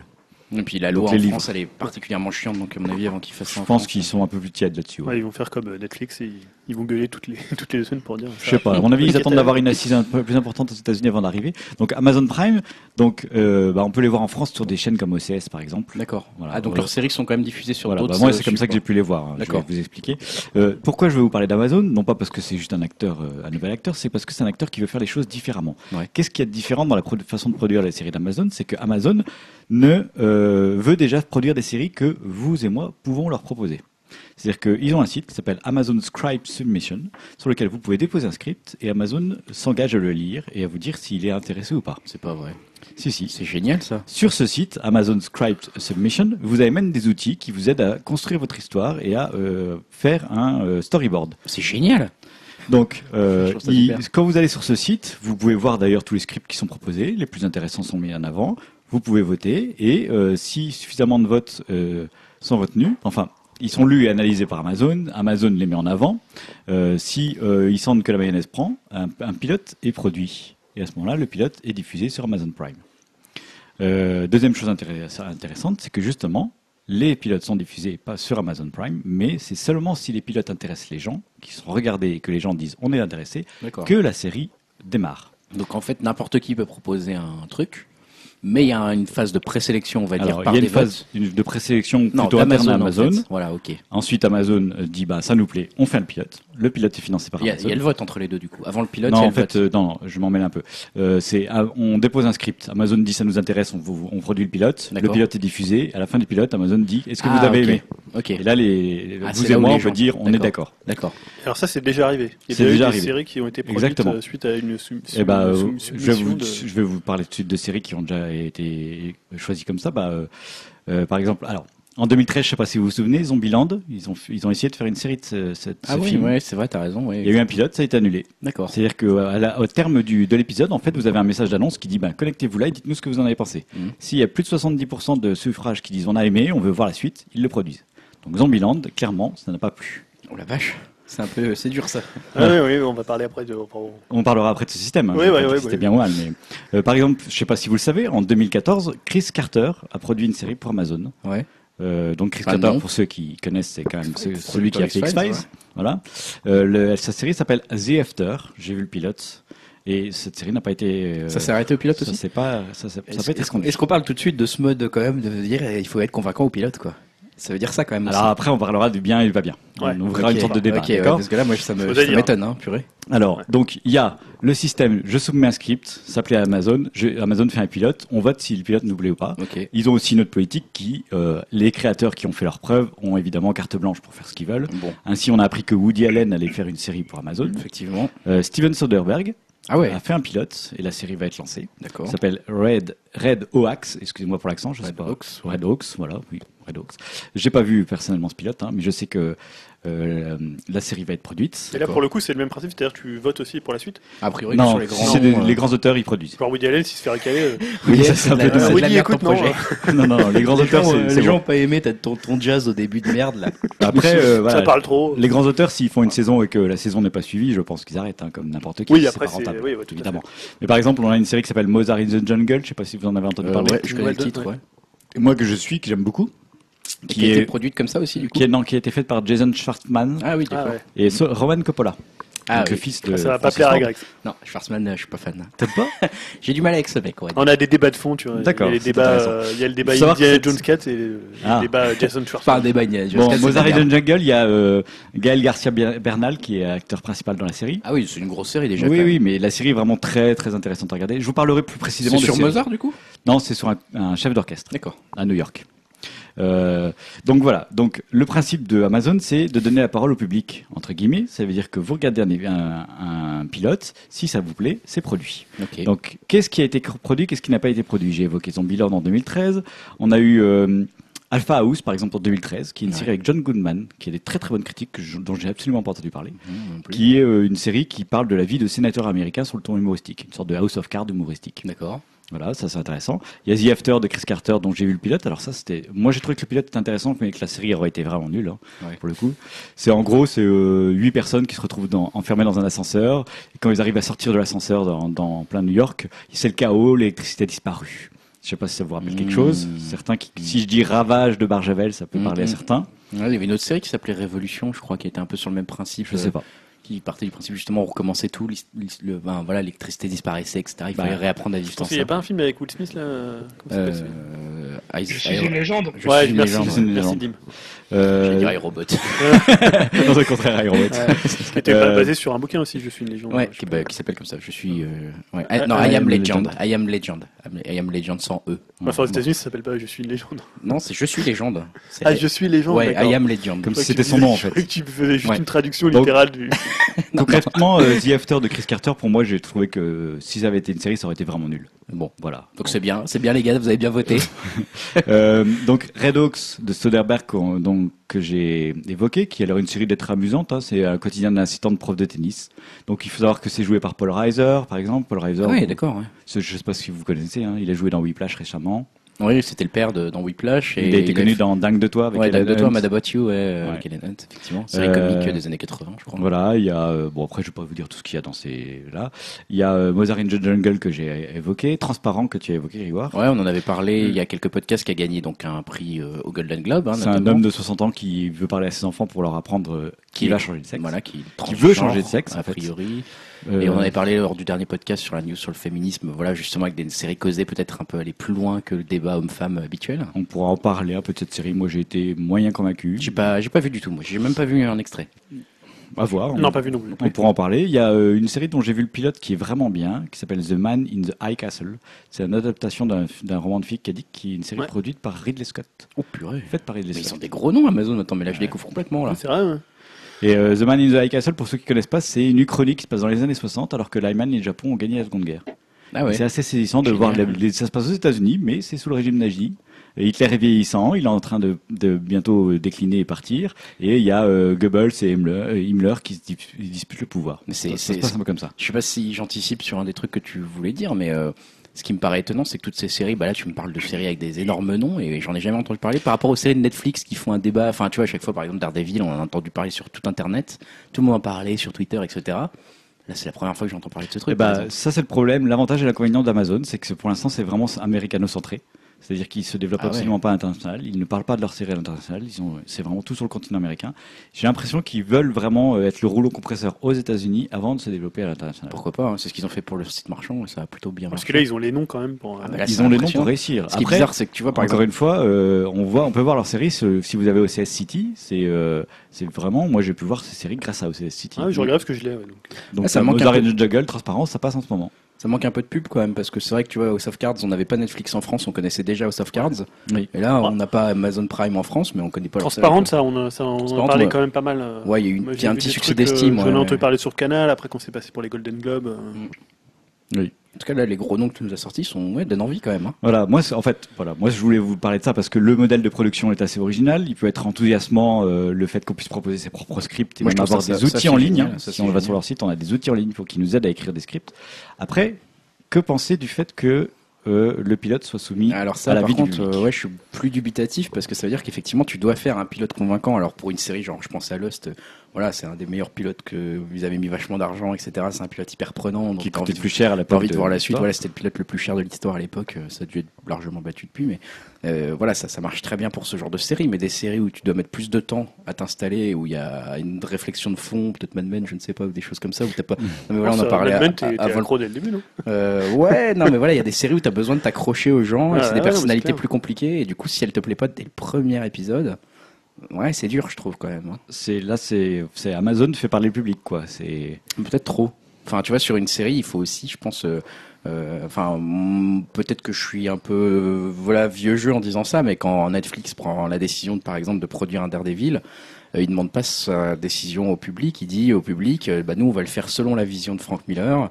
On va le faire avec tel réalisateur, on va le faire avec tel acteur. Si vous n'êtes pas d'accord, c'est pareil. On fait les 8 épisodes et les 12 épisodes, pardon. Et voilà, si ça vous plaît pas, nous, on aura pris le risque et on a notre vision artistique quelque part. Et tant pis si ça marche pas, quoi. Mais là, je trouve ça en fait à la fois bien parce que oui, c'est bien le côté tout le monde peut soumettre son idée, etc. Par contre, le côté vous votez si ça marche pas, surtout dès le premier épisode, vous êtes c'est fini. Alors moi, le côté soumettre son idée, je trouve c'est plutôt une bonne idée. Hein. Ouais, c'est sympa. Il peut y avoir des idées après. Mais alors après, est-ce pour le coup, je vais être aussi totalement vieux jeu. Je suis totalement contre ce principe qui, pour moi, fait très télé-réalité. C'est-à-dire, bah, c'est ça, tu votes pour quelqu'un oui. que tu as envie de voir dégager. Et c'est pas, pour moi, c'est pas le principe d'une ligne éditoriale d'une chaîne d'être entre guillemets à la merci de son public. Après, forcément, il y a aussi des principes des audiences à la télévision qui font que si ta série marche pas, bah la chaîne va la décaler en deuxième partie de soirée ou va la supprimer. Déjà, je trouve ça limite. Quand une chaîne supprime une série qu'ils ont achetée, ils la suppriment dès le début, je sais pas, au bout de 6 épisodes, ils voient que ça marche pas. Bah alors là, c'est quand même un peu la dictature du public. Moi, je trouve ça quand même assez dangereux. Oui, je suis entièrement d'accord. Ouais, puis ça risque, tu as une sorte de promotion à faire des séries un peu avec des cliffhangers à la fin ou ce genre de choses, quoi. Un certain ça type de série. Une écriture. Alors déjà, les séries, il y a des séries qui sont formatées, on va pas se mentir non plus. Il y a des tests qui sont faits parce qu'il y a forcément des audiences, donc il faut que ça marche. Mais alors là, c'est encore plus direct, quoi. Voilà, ouais, c'est ici, il faut que ça pire, ouais, c'est très immédiat. Il dirait on fait voter au bout d'une demi-saison peut-être, tu vois, ou quelque chose comme ça. Mais au bout d'une demi-saison, t'as les audiences qui parlent. Oui, il faut voter. Moi, ça c'est vrai que juste un pilote, c'est quand même vraiment réducteur, quoi. Bah ouais. Par exemple, on prend une série comme The Wire, je suis pas sûr qu'on accroche juste au pilote, par exemple. Ouais, c'est clair. Même Breaking Bad. Même tu parlais de Lost, enfin le pilote, même s'il est très bien, c'est juste la pointe de l'iceberg. Ça représente pas du tout tout le reste de la série par rapport à ce qu'elle est. Par exemple, c'est vraiment une série fantastique, alors que le pilote, c'est plus, on va dire. Ouais, c'est quasiment un scénario de film catastrophe. Ouais. Donc, c'est vrai que juger vraiment une série sur un pilote, c'est limite. Ouais. Ah, il y a beaucoup de séries comme ça que j'aime beaucoup et effectivement le pilote au final n'est pas révélateur. Ouais, après tu peux aussi penser que ça peut s'arrêter en cours. Je sais pas, on prend Lost par exemple, je sais pas, les gens ils en ont marre de la trappe à la deuxième saison et ils disent bah non on veut plus voir cette série et puis finalement t'as jamais la suite. Est-ce qu'aurait pu se passer en plus. Tu vois, c'est très long la trappe, hein. Donc ça dure 24 épisodes sur la deuxième saison. Et... Mais c'est génial. Ah oui non mais après voilà, mais tu te dis les gens bon c'est la meilleure partie. On a un peu des fans de Lost, hein, vous aurez compris. Mais voilà, tu te dis les gens, il y a plein de gens qui ont décroché à ce moment-là de la série et la série. Après, elle est restée entre gens qui étaient un peu initiés à Lost, alors que la première saison, qui était plus un peu de la survie, un peu style, c'était un peu du Koh-Lanta fantastique, elle avait super bien marché. Et après, forcément, voilà, ça part. Mais je trouve que dans l'endroit où c'est parti, c'est tout aussi intéressant, voire plus. Mais si après, le public a le pouvoir d'arrêter une série. Disons que ça fait un peu. On se gauze de la vision d'auteur, quoi. On donne pas la chance de. Alors après, en termes de. Là, je rentre dans peut-être un aspect plus technique, mais en termes de production, ça doit être une sacrée galère, parce que ça veut dire que. Tu produis entièrement un épisode, tu réalises entièrement un épisode, t'arrêtes tout. Il faut que ça plaise d'abord, et ensuite tu recontactes tous les acteurs, tu les fais revenir au Canada ou je ne sais pas où. Je t'avoue que je connais pas les rouages. Enfin, tu vois, t'imagines même en termes d'organisation. Mais pour avoir vu The After, le pilote de Chris Carter, il y avait des moyens. C'était assez impressionnant. Bah après, je pense que la série était de très bonne qualité. Je parle niveau image, hein, c'est-à-dire que. Voilà, en plus il y avait une Française qui jouait dedans, qui jouait très très bien en plus pour une fois. Wow. Donc une actrice française qui était vraiment nickel dedans. Bon après ça avait l'air vraiment pas convaincant. Je comprends que ça avait pas séduit plus que ça, mais après à quand ça va venir en France tout ça aussi quoi, parce que Prime en France c'est pas pour tout de suite si je comprends bien du coup. Je sais pas. Honnêtement ils parlent pas de leur plan sur, mais bon encore une fois on peut voir les séries en France de manière plus ou moins légale. Hein, oui, enfin ça c'est un autre débat mais. Ouais mais après voilà ce que je dis aussi t'as des séries qui évoluent sur la durée par exemple je pense aussi une série c'était la série de Abrams là comment s'appelle cette série là fantastique. Fringe. Voilà complètement différent. Ouais premier épisode qui est très bizarre qui est pas terrible en fait. Apparemment les dernières saisons c'est les meilleures. Ah ouais mais en fait la qualité augmente en pic et surtout ça part sur complètement autre chose. Ouais. Enfin voilà encore une fois. Les premiers épisodes on a l'impression d'un X-Files ou un truc comme ça. Ouais. En fait, c'est beaucoup plus subtil que ça. Et à la fin, il y a tout un univers assez marrant quoi, qui se développe. C'est particulier comme série, il faut pas se mentir. Mais bon, effectivement... Encore Abrams, il est assez fort, je trouve, pour installer très vite quelque chose, comme dans Alias, où on est tout de suite happé par le rythme. Voilà, Abrams, on n'a pas à se plaindre quand même. Oui, il ne pourrait pas se faire retoquer par le système de Amazon. Ouais, je pense qu'il est assez bon à ce sujet. Moi, les séries d'Amazon, déjà, j'en ai vu aucune qui m'a vraiment plu à 2000%. Et je suis pas du tout pour leur système de « vous n'aimez pas le pilote, on arrête tout ». Ouais. Alors ça veut dire que quand une série est validée, c'est comme Netflix, tu peux voir tous les épisodes d'un coup ou il faut attendre tous les semaines. Ils sont partagés, mais en tout cas ils sont plutôt pour le binge watching. D'accord. Ce que tu décris, c'est le binge watching. Ouais. Mais pour certaines séries, ils vont les diffuser semaine par semaine exprès. D'accord. Parce que ils disent qu'ils ont conscience que parfois c'est bien d'attendre. Ah c'est marrant ça. Voilà. Là-dessus, ils ont une vision, par contre. Bah, on avait vu, enfin, je sais pas si on en avait parlé dans le podcast, c'est un peu bête de dire ça, mais, Netflix se rend compte qu'en fait, le Big Watching, ça ne marche pas tellement ça. C'est-à-dire que les gens le réclament, mais par exemple, pour Safeguard, ils avaient mis tous les épisodes et ils s'étaient rendu compte que moins de 3% des gens avaient regardé la série le premier week-end. Ah, c'est marrant, ça. Alors, en fait, les gens prennent le temps de regarder. Ils aiment bien avoir tous les épisodes, mais ils prennent le temps de regarder. Bah, c'est, moi, c'est ce que je fais. Hein. Better Call Saul, ils les avaient passés, il fallait attendre une semaine entre chaque épisode. Alors, je sais pas si c'était un deal, les États-Unis, je ne sais pas, je vais pas dire. Ils venaient un peu dessus, en fait. Et derrière, moi, j'avais vraiment aimé, en fait, reprendre ce rythme en me disant, voilà, ce soir, il y avait Better Call Saul. Enfin, tu vois, il y avait un côté. Moi, en tant que vieux con de la tête. Better Call Saul, c'était aussi coproduit par AMC, je crois. Et c'était diffusé en même temps sur la chaîne, donc c'est peut-être pour ça aussi. Ouais, c'est ça. Bah, voilà. Tu dois avoir raison. Il y avait un système, un truc à voilà, aux États-Unis qu'on. Mais moi, je me souviens de Lost qui passait 2 épisodes par soir sur TF1. Ah, c'était affreux. Attends. Mais j'adorais ça. Oui, c'était génial. Le lendemain, on en parlait au boulot. Enfin, c'était super. Bah, c'était à la fois, c'est un âge d'or révolu. Enfin, c'est un âge d'or. Je ne sais pas si c'est un âge d'or. C'était un âge révolu, en tout cas. Mais en même temps, s'il réinstaure avec des nouvelles façons de faire, pourquoi pas, quoi.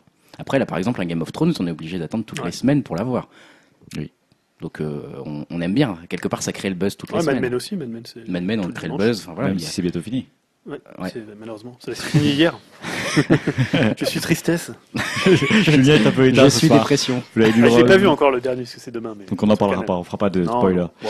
Bon, parler de Mad Men, c'est dur. Je voulais juste attirer votre attention. C'est bien qu'Amazon essaye aussi de changer les choses. Pourquoi pas en termes de production. On est tous les trois, vous l'avez compris, du coup, très dubitatif sur cette histoire. Tous les quatre, même. On est très français. On est très. Tu nous as pas donné ton avis, toi. Finalement, tu t'es pas trop non plus d'accord. Au final, Dim sur le côté, donner son avis juste sur le pilote. Si je comprends bien ce que tu nous disais sur Lost. T'es plutôt dubitatif aussi, ouais. Un pilote, c'est vraiment réducteur, quoi.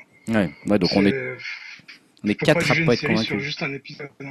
Bon, si vous voyez des arguments qu'on n'a pas, nous, vus de notre côté, tous les 4, en parlant là, comme quoi c'est peut-être une bonne solution de faire ça, venez nous en faire part sur le site upcast.fr.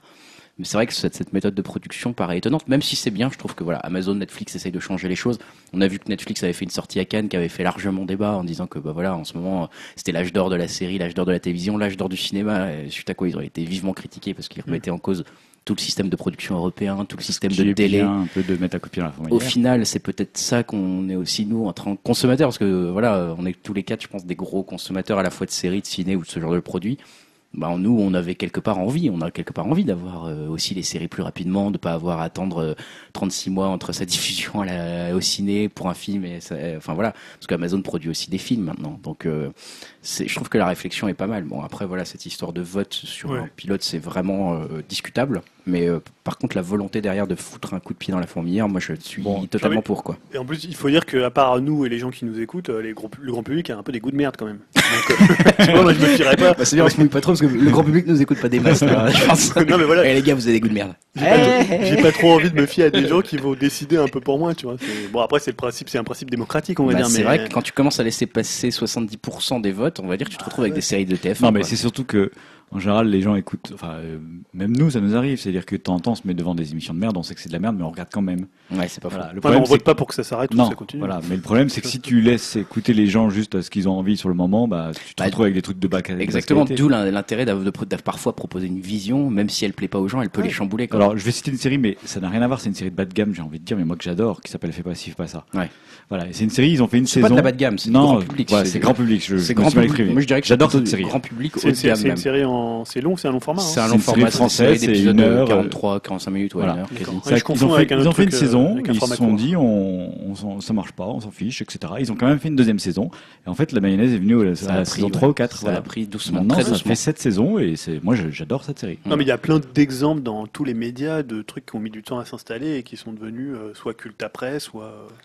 À un moment, tu peux pas la vision d'un artiste, elle est pas conditionnée au succès ou à l'adhésion de la majorité du public. Hein, sinon, après avoir réussi à amener Woody Allen à la série, je dis ça peut être intéressant. Oui, mais là, il aura pas le même principe, donc. Voilà.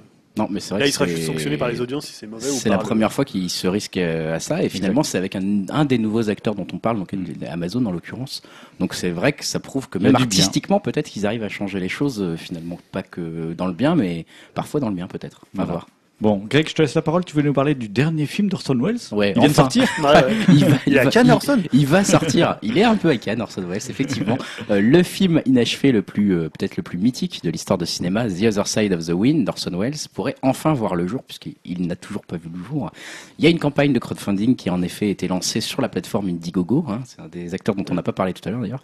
Son objectif, récolter $2 millions auprès des cinéphiles du monde entier. 30 ans donc après la mort d'Orson Welles, l'industrie du cinéma, c'est vrai, continue un peu à célébrer cette personnalité hors du commun qui a réalisé à 26 ans seulement Citizen Kane en 1941. Donc là, ça met un petit complexe à tout le monde. Merci. Bah, ceux qui ont plus de 26 ans, en tout cas. Ouais, voilà, ouais. C'est cool. Et qu'on pas réalisé Citizen Kane. Donc ça fait quand même pas mal de monde. Bon, c'est vrai qu'on entend pas mal parler d'Orson Welles en ce moment, parce que c'est 2015 l'année Orson Welles. Hein. Le 6 mai dernier, Orson Welles aurait eu 100 ans. Voilà pourquoi. C'est une personnalité qui reste trouble dans l'imaginaire collectif, acclamé à la fois comme un génie, mais aussi dépeint comme un artiste un peu difficile, voire arrogant, incapable de faire des concessions trop radicales pour travailler avec une équipe ou des grands studios. Il s'est un peu forgé de son vivant et ça a un peu perduré une réputation de réalisateur incontrôlable, qui a largement, par exemple, dépassé des budgets sur certains de ses films. Et voilà, le 100e anniversaire de sa naissance, on en reparle du coup pas mal. On va parler un petit peu de The Other Side of the Wind. Il y a d'autres hommages qui se multiplient au cours de l'année. Hein. Il y a des films qui sont diffusés à la télévision. Hein. Si vous vous demandez pourquoi vous avez vu des films de Welles en ce moment dernièrement, ou que vous allez en bouffer un petit peu cet été, bah c'est parce que c'est les 100 ans de la naissance d'Orson Welles. Donc voilà, vous pourrez regarder ça chez vous tranquillement. Également pendant le festival de Cannes, hein, on célèbre Orson Welles, justement, t'en parlais Julien, hein, dans la sélection Cannes classique, donc où il y a une série de projections et de conférences du 17 juin au 2 août, aussi également à la Cinémathèque française, pour voilà revoir un peu l'intégralité de l'œuvre d'Orson Welles. Et justement, parmi cette œuvre que nous a laissé ce génie du cinéma, bah il y a The Other Side of the Wind, qui est un film qui a été tourné de façon un peu erratique entre 1970 et 1976. Donc pendant 6 ans, un développement un peu L, et c'est un peu pour les cinéphiles le saint graal des films inachevés, si j'ose dire. C'est un film qui a un intérêt particulier à la fois pour son casting et pour son propos, puisque c'est une réflexion en fait acerbe sur Hollywood et un peu autobiographique pour Orson Welles. Donc c'est Jack Hannaford, qui est un réalisateur qui est interprété par John Huston, qui lutte pour tenter de finir The Other Side of the Wind, un film inspiré par le nouvel Hollywood et qui doit marquer son grand retour après une longue traversée du désert. Ça, c'est le pitch du film. Donc on voit qu'il est largement autobiographique de Orson Welles, hein, qui était exactement la même situation au moment où il essayait de faire le même film qui avait le même nom que le film imaginaire qui était filmé dans son propre film. Donc voilà, mise en abîme totale. Voilà, c'est un film qui se déroule sur une journée, qui relate les dernières heures de la vie donc de ce fameux Jack Hannaford à travers une fête d'anniversaire célébrant ses 70 ans, entrecoupée d'extraits de son film comme inachevé, voilà, dont on voit des extraits. Dans le casting, on a Oja Kodar, hein, donc, qui est la co-auteure du scénario et la dernière compagne de Welles jusqu'à sa disparition. Il y a Peter Bogdanovich, critique de film réalisateur. Il y a aussi Dennis Hopper, par exemple, hein, dans ce film. Donc, au-delà de ça, au-delà de ce film un peu testament qui s'annonce, voilà, comme depuis près de 40 ans, le film mythique que tous les cinéphiles aimeraient voir, bah, on n'est pas loin en fait de pouvoir le toucher du bout de doigt, ce film. Pourquoi? Parce qu'ils ont réussi à remettre en fait la main sur des pellicules qui avaient été pendant très longtemps perdues. Hein, des films ont été tournés en 35 mm, 16 mm et 8 mm. Elles sont en train, enfin, voilà, elles doivent être scannées en 4K, nettoyées, traitées pour corriger les couleurs qui ont dû passer à cause de nombreuses années où les pellicules avaient été perdues. Et enfin, le montage sera finalisé et la musique, qui doit encore être composée, sera ajoutée. Donc voilà, ces ultimes opérations de scan, etc., nécessitent encore $2 millions, d'où cette campagne Indiegogo. Donc si vous voulez bah voilà, participer à l'élaboration du dernier film d'Orson Welles, vous pouvez aller voir sur cette plateforme. La campagne de crowdfunding, elle est soutenue par de nombreux réalisateurs, hein, dont J.J. Abrams, dont on a parlé, Steven Soderbergh, dont a parlé Stan aussi. Il y a aussi Wes Anderson, Clint Eastwood, qui sont derrière ce projet. Donc voilà, 40 jours pour réunir la somme et enfin révéler au monde entier ce mystérieux film d'Orson Welles, avec une sortie promise a priori avant la fin de l'année 2015, si ils arrivent à réunir les $2 millions. Donc allez voir sur Indiegogo, vous tapez Orson Welles, et puis si ça vous intéresse, vous pourrez participer à ce projet un petit peu hors norme, je trouve, dans l'industrie du cinéma. Intéressant. Ouais. Dim, je vais te passer la parole. Tu voulais nous parler de Star Wars Anthology. Voilà, donc c'était juste pour dire que Josh Trank quitte le 2e Star Wars Anthology. Josh Trank, c'est un réalisateur qui est a fait Chronicle en 2012. Ah oui, ouais. Ah oui. Il a été sélectionné pour être aux commandes du deuxième spin-off, après avoir achevé les 4 Fantastiques qu'il est en train de terminer en ce moment. Mais début mai, on a appris sur le site officiel de Star Wars que celui-ci a abandonné le projet. Ah merde. Alors, il donne comme explication, attention, je cite... Des désaccords artistiques. J'avais mal au ventre. Voilà, ouais. Après une année à avoir l'incroyable honneur de travailler avec les talentueuses et merveilleuses personnes de Lucasfilm, j'ai décidé d'avancer et de prendre un chemin différent. J'ai proposé énormément d'idées pour ce projet, mais je sais au fond de moi que j'ai envie de m'essayer à quelques opportunités créatives originales.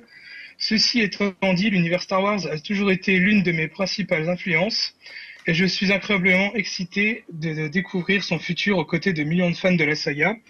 Je voudrais remercier mes amis Kathleen Kennedy, donc c'est la présidente de Lucasfilm, Kiri Hart, responsable du département développement de Lucasfilm, Simon Kinberg et tout le monde chez Lucasfilm et Disney pour la merveilleuse opportunité en faisant partie de ce projet. Que la force soit avec vous. Ouais. Ça sent le bullshit, hein. Ça sent le gros bullshit. Oui, j'ai beaucoup de chance de plus faire ce film. Voilà. C'est un peu ça, quoi. Apparemment, je sais pas si t'as vu, il y a des rumeurs qui disent qu'en fait, il s'est fait virer, plus ou moins, en fait. Je sais pas si t'as entendu parler de ça, mais... Donc, déjà, Lucasfilm a également publié un communiqué pour qui souhaite le meilleur à Tranks. Elle remercie pour son apport à la saga. Donc ça, c'est pour la version officielle, mais bon, voilà, comme tu disais, il se murmure une version un peu moins reluisante en coulisses. On parle de tension entre Trank et Simon Kinberg. Donc Simon Kinberg, lui, c'est le producteur et scénariste qui est très influent à Hollywood. Pour faire simple, entre autres, on va dire que les Marvel de chez Fox, X-Men, Fantastic, c'est lui. Ouais. Et c'est lui aussi Star Wars pour Disney. Ah oui. Donc c'est lui aussi qui avait choisi Josh Tranks pour les 4 Fantastiques. C'est à partir de ce moment que la mésentente a commencé au point de déconseiller à Kathleen Kennedy de poursuivre son travail avec lui pour Star Wars. Kinberg reproche à Trank d'avoir été trop isolé et de ne pas avoir dirigé ses acteurs ni les équipes techniques. C'est loin d'être tout, ce qu'il accuse aussi le réalisateur d'avoir coûté à la production une somme de $100,000 due aux dégâts de ses chiens. Donc je sais pas, il a peut-être des chiens pyromanes, je sais pas. Mais... c'est quoi, ça c'est what the fuck, quoi. Oui. Qui font de la trompette en conduisant des voitures. Apparemment, une sombre histoire de... Ils ont quoi, ils ont bouffé des sables laser ou... Ah, c'est un truc de ouf, quoi. Ça doit être ça. Donc ces tensions ont provoqué une production chaotique du film, et on parle de reshoot sans la participation de Josh Trank. En attendant de démêler le vrai du faux, moi je trouve que c'est dommage pour Tranks parce que il aurait pu apporter une touche singulière à l'univers dont il est très attaché. Bah ouais, ouais. Il avait même réalisé un court-métrage où il rendait hommage à la saga, donc je sais pas, on pourra peut-être le mettre je le mettrai en lien, en commentaire. Ouais. Voilà, ouais. Et ce que je voulais rajouter aussi sur ce spin-off, c'est qu'aux dernières nouvelles, ça serait un spin-off sur Boba Fett. Mm. On ne sait pas si ça va se passer, on va dire, durant la première, entre la première trilogie et la deuxième, ou après l'épisode 6. Ouais. Et pour l'instant, il n'y a aucun remplaçant qui a été annoncé, quoi. Ouais, moi, on en avait parlé ensemble, mais le fait que ça soit sur Boba Fett, je fais l'éternel râleur mécontent. T'es pas content. Pourquoi il est hyper populaire, Boba Fett ? Boba Fett, il est hyper populaire, mais justement, c'est pour ça que je suis pas content. C'est qu'au lieu de créer un nouveau personnage mythique, ils reprennent un mec, c'est trop facile, qui est en plus mort. Bon, alors, comme dit, il sera peut-être on va peut-être repartir dans le passé pour voir ce qui s'est passé dans sa vie. Ouais, il est mort dans le Retour du Jedi. Il est peut-être mort dans le Retour du Jedi. Dans l'ancien univers étendu, il n'était pas vraiment mort. Il avait réussi à sortir. Il tombe dans le rancor. Il tombe dans le... Comment il s'appelle ? Le Sarlacc ? Ah oui, Sarlacc. Voilà, dans lequel il est digéré pendant 1000 ans, s'il te plaît. Le mec, il est mort, quoi. Non, il est encore là, 1000 ans. Non. Alors apparemment, ce que me disait Dim, c'est peut-être s'est échappé avec son jetpack quand on en a parlé. Ouais, voilà, c'est ça. Ça serait un peu beau, un peu gros. Mais moi, je trouve que c'est dommage, en fait, de faire revenir un personnage populaire juste parce qu'il était populaire, tu vois. J'espère qu'ils vont bien le justifier. Alors qu'ils le fassent avant, mais dans ce cas ils cassent la nouvelle chronologie qu'ils sont en train de mettre en place et qui commence avec les enfants de Luke, ou des trucs comme ça, quoi. Donc ils repartent dans le passé, quoi. Ils se mouillent pas trop, on va dire, pour le début, quoi. C'est le début des spin-offs. À mon avis, avec Rogue One, il se mouille un peu plus quand même. Rogue One, c'est entre les deux trilogies. Rogue One. Ouais, mais c'est juste avant. Mais bon, ça fait quand même le lien. Non, mais pendant le Rogue One, Boba Fett, il est encore en train d'être digéré, il est encore vivant. Ça se trouve, quelqu'un va... Si je dis pas de bêtises, c'est pour voler les plans de l'Étoile Noire. Ouais, c'est ça, ouais. La mission de Rogue One. Donc ça lit, ça y a quand même un lien avec les films. Donc je pense qu'ils se mouillent pas trop pour le début. Après, ils tenteront peut-être quelque chose d'un peu plus couillu. Faut voir.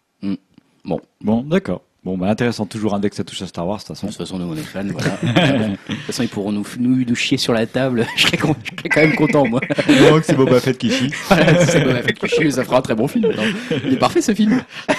Bon, allez, Julien, tu voulais nous parler un peu de, alors, la guerre du sound. Alors, tu veux que je parle de quoi? On va faire parler musique. Je suis prêt pour tout, n'importe quoi. Allez, moi, musique. Les voitures. Okay. Les voitures. Non, parce qu'après, c'est plus des news rapides, donc autant que tu fasses la grosse news. Oh, c'est rapide. Oui, parce que justement, tout à l'heure, Greg parlait de Spotify versus Apple. Et en ce moment, c'est vrai que dans le monde de la musique, c'est un peu la guerre entre les artistes et les sites de streaming. Hein, on l'a vu avec Tidal. Entre les sites de streaming, entre eux, c'est-à-dire c'est un peu la guerre entre Spotify et Deezer, entre Spotify et Beats. Et c'est aussi la guerre entre les sites de streaming et les labels. Tout ça surtout pour une question de gros sous, hein, forcément, on l'a dit tout à l'heure. Et là, la nouvelle bataille qui a eu lieu ces derniers jours, un peu dans l'ombre aussi de Apple et Spotify, c'est un peu différent, c'est entre SoundCloud, le site de streaming plutôt connu et assez utilisé. Alors, je ne connais pas leurs chiffres par rapport à Deezer, mais c'était surtout, je me rappelle, une époque où on s'en servait beaucoup, parce qu'il y avait beaucoup d'artistes qui avaient un SoundCloud et ils mettaient directement des nouveaux morceaux, DJ, ou des mix, voilà, donc c'était plutôt assez sympa. Donc entre SoundCloud et Sony. En fait, Sony a fait retirer les chansons de certains de ses artistes de la plateforme musicale, notamment Adele. Ah oui. Voilà, je cite la plus grosse en... la plus connue. La plus grosse en notoriété, pardon. Non, mais elle a accouché depuis. Non, les gars, on valide pas. Non, mais en plus, je ne voulais pas du tout. Vous m'emmenez sur un terrain dont je voulais pas du tout aller. Stan, ta blague, elle est mauvaise. Voilà, on rejette tout sur Stan comme ça. Moi, je trouve qu'elle était drôle. Stan, franchement, non, c'est trop. Voilà, la plus importante en termes de notoriété, voilà, Adele, parce qu'elle a énormément de fans et ses deux albums sont très bons d'ailleurs. Je ne sais pas, je les ai pas écoutés. Tu as jamais écouté Adele? Bah, si, c'est titre connu, mais sinon, j'ai pas écouté les albums. C'est très bien. Il y a Passion Pit aussi, hein, qui a ressorti d'ailleurs un album dernièrement, qui a fait un petit buzz il y a quelques temps. Voilà, la raison qui a été évoquée selon Billboard, c'est que les négociations entre Sony et SoundCloud sont vraiment très tendues au sujet de la monétisation et du manque de garantie finalement qui est apporté par SoundCloud pour justement payer.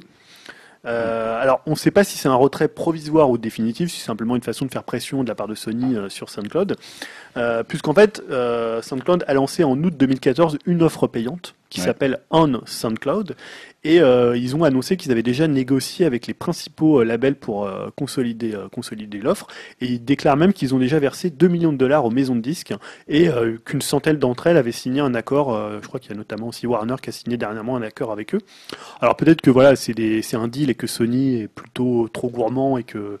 Voilà, peut-être que j'avais évoqué il y a une époque quand Sony allait pas très bien, ou toujours pas très bien sur certaines branches de leurs activités, la possibilité de vendre leur catalogue musical, qui est un catalogue musical qui est possédé par plusieurs personnes, notamment les héritiers de Michael Jackson. Donc c'était un imbroglio judiciaire assez important, mais disons que juridique, judiciaire aussi. Judiciaire aussi. Avec Michael Jackson. Avec Michael Jackson. C'est assez important au niveau juridique. Et surtout, c'était aussi un problème aussi, enfin ils voulaient peut-être faire ça aussi pour faire pression parce qu'ils touchaient pas assez d'argent de la part des sites de streaming. C'est un des gros problèmes dont on avait parlé, c'est-à-dire que le modèle de rémunération des sites de streaming étant ce qu'il est, il permet pas de verser au label ce qu'ils gagnaient à une certaine époque quand la musique était un peu était bonne. Bah ouais, quand la musique quand on vendait des cassettes encore. Voilà, donc c'était tout, c'est juste pour souligner le fait qu'ils avaient retiré des artistes de SoundCloud qu'on ne peut plus écouter, et donc on va voir si ça va se régler ou si finalement on ne pourra plus écouter Adele sur SoundCloud. Bon, il y a d'autres moyens, on ira sur Spotify ou YouTube, on achètera les disques. Quelle idée de folie, sans aller jusque-là. Greg, parle-nous du féminisme à Hollywood la semaine dernière. Ouais, on a eu un long débat lors du dernier podcast 12, effectivement, sur le féminisme à Hollywood, ou plutôt la misogynie à Hollywood, et il s'est passé, je voulais en fait plutôt faire un suivi de ce qui s'était passé entre ces deux semaines. On dirait qu'on a lancé un truc en fait. Je pense que les gens nous auraient écouté et le sujet du féminisme ou de la misogynie à Hollywood est devenu un peu trending topic sur Twitter suite à notre podcast. Ce qui s'est passé pas mal de choses encore suite à ça. Qui nous a écouté alors ? Bah écoute, ne serait-ce que justement Joss Whedon lui-même a tenu à un peu valider notre débat et la pertinence de celui-ci. Il nous a remercié juste après du café c'est ça, juste après la sortie d'Avengers 2, l'ère d'Ultron, puisqu'il y a eu tout de suite une sorte de débat sur le caractère sexiste de certaines scènes qui ont été critiquées par de nombreux internautes qui donc ont interpellé notre ami Whedon, le réalisateur donc bien sûr, je le précise pour ceux qui ne savent pas, sur Twitter. Et Josh Whedon a quitté le réseau social lundi 4 mai et du coup certains ont pensé que c'était lié à toutes ces attaques sur son aspect un peu misogyne mais tu vois pas du tout ce qu'il y a de misogyne dans... Alors je vais te dire ce qui a été reproché. Bon, il a dit après que ça avait été, il n'avait pas quitté Twitter pour ça, pour d'autres raisons plus personnelles, qu'il en avait un petit peu marre du réseau social. Bref, pourtant en plus on peut dire que Josh Whedon c'est pas vraiment le réalisateur où on dirait qu'il est misogyne. C'est lui qui avait fait Buffy contre les vampires, c'est lui qui avait par exemple critiqué la bande-annonce du prochain Jurassic World en disant justement que c'était des stéréotypes sexistes des années 70, donc il est plutôt, en général, il fait des sorties qui vont plutôt dans le sens du féminisme que de la misogynie. C'est vrai qu'il n'y avait que des T-Rex mâles, et pas beaucoup de T-Rex femelles. Mais c'est vrai que la bande Stan est on fire. J'annonce. Il y a tout un stock de blagues. J'annonce ce soir, c'est blagues chez Stan. Non, alors voilà, qu'est-ce qui est en cause dans Avengers? C'est la Veuve Noire, qui serait déjà moins bien représentée que ses pairs masculins, déjà dans le merchandising.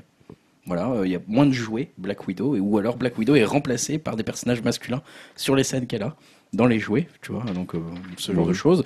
Bon, ça c'est une petite chose, il y a d'autres choses, il y a d'autres choses, je continue les Avengers à la fête chez Tony Stark, donc toutes les Avengers sauf la Veuve Noire essayent de soulever le marteau de Thor, en gros, Iron Man plaisante en disant que s'il parvient à le faire, il réinstaurera le droit de cuissage, ce qui a été très très mal perçu aux États-Unis. C'est drôle pourtant. C'est une sorte de blague sur le viol, donc ça a été assez moins bien perçu par pas mal de féministes. Dans le film, la Veuve Noire, donc Scarlett Johansson, explique un moment à Hulk en plus qu'il n'est pas le seul monstre parmi les Avengers. En gros, elle dit qu'elle est monstrueuse. Et juste avant ça, en fait, elle vient de dire qu'elle a été stérilisée à l'issue de son entraînement. Donc en fait, il y a pas mal de féministes en disant donc une femme qui est stérilisée est un monstre. C'est quoi ces propos un peu dans Avengers? Tout le monde ne l'a pas compris comme ça.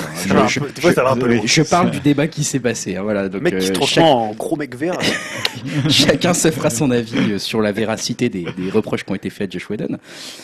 Et puis pendant la promotion, il y a deux autres Avengers, à savoir Jeremy Renner et Chris Evans, donc Hawkeye et Captain America, qui avaient un peu plaisanté sur leur consoeur Black Widow, la Veuve Noire, merci, en plaisantant, en disant que c'était un peu une fille facile, que c'était une bitch, tu vois. Ah oui, je me souviens. Et ils sont excusés. Ils parlaient du personnage, on est d'accord. Parlaient du personnage. C'était une gaudriole et elle avait rigolé. C'est le seul personnage féminin, donc forcément ça crée un peu de problème. Ils se sont excusés, mais Jeremy Renner a recommencé après en disant she's a slut, donc c'est une salope, hein. Et sur un autre plateau de télé, donc ça a un petit peu continué le débat. Et on dit que je fais des blagues lourdes. Voilà. Mais Jeremy c'est pas bien. Jeremy Renner, en même temps. Faudrait qu'on l'invite, hein, parce que... c'est clair. Il faudra prévoir des bouteilles de vin. Enfin bref.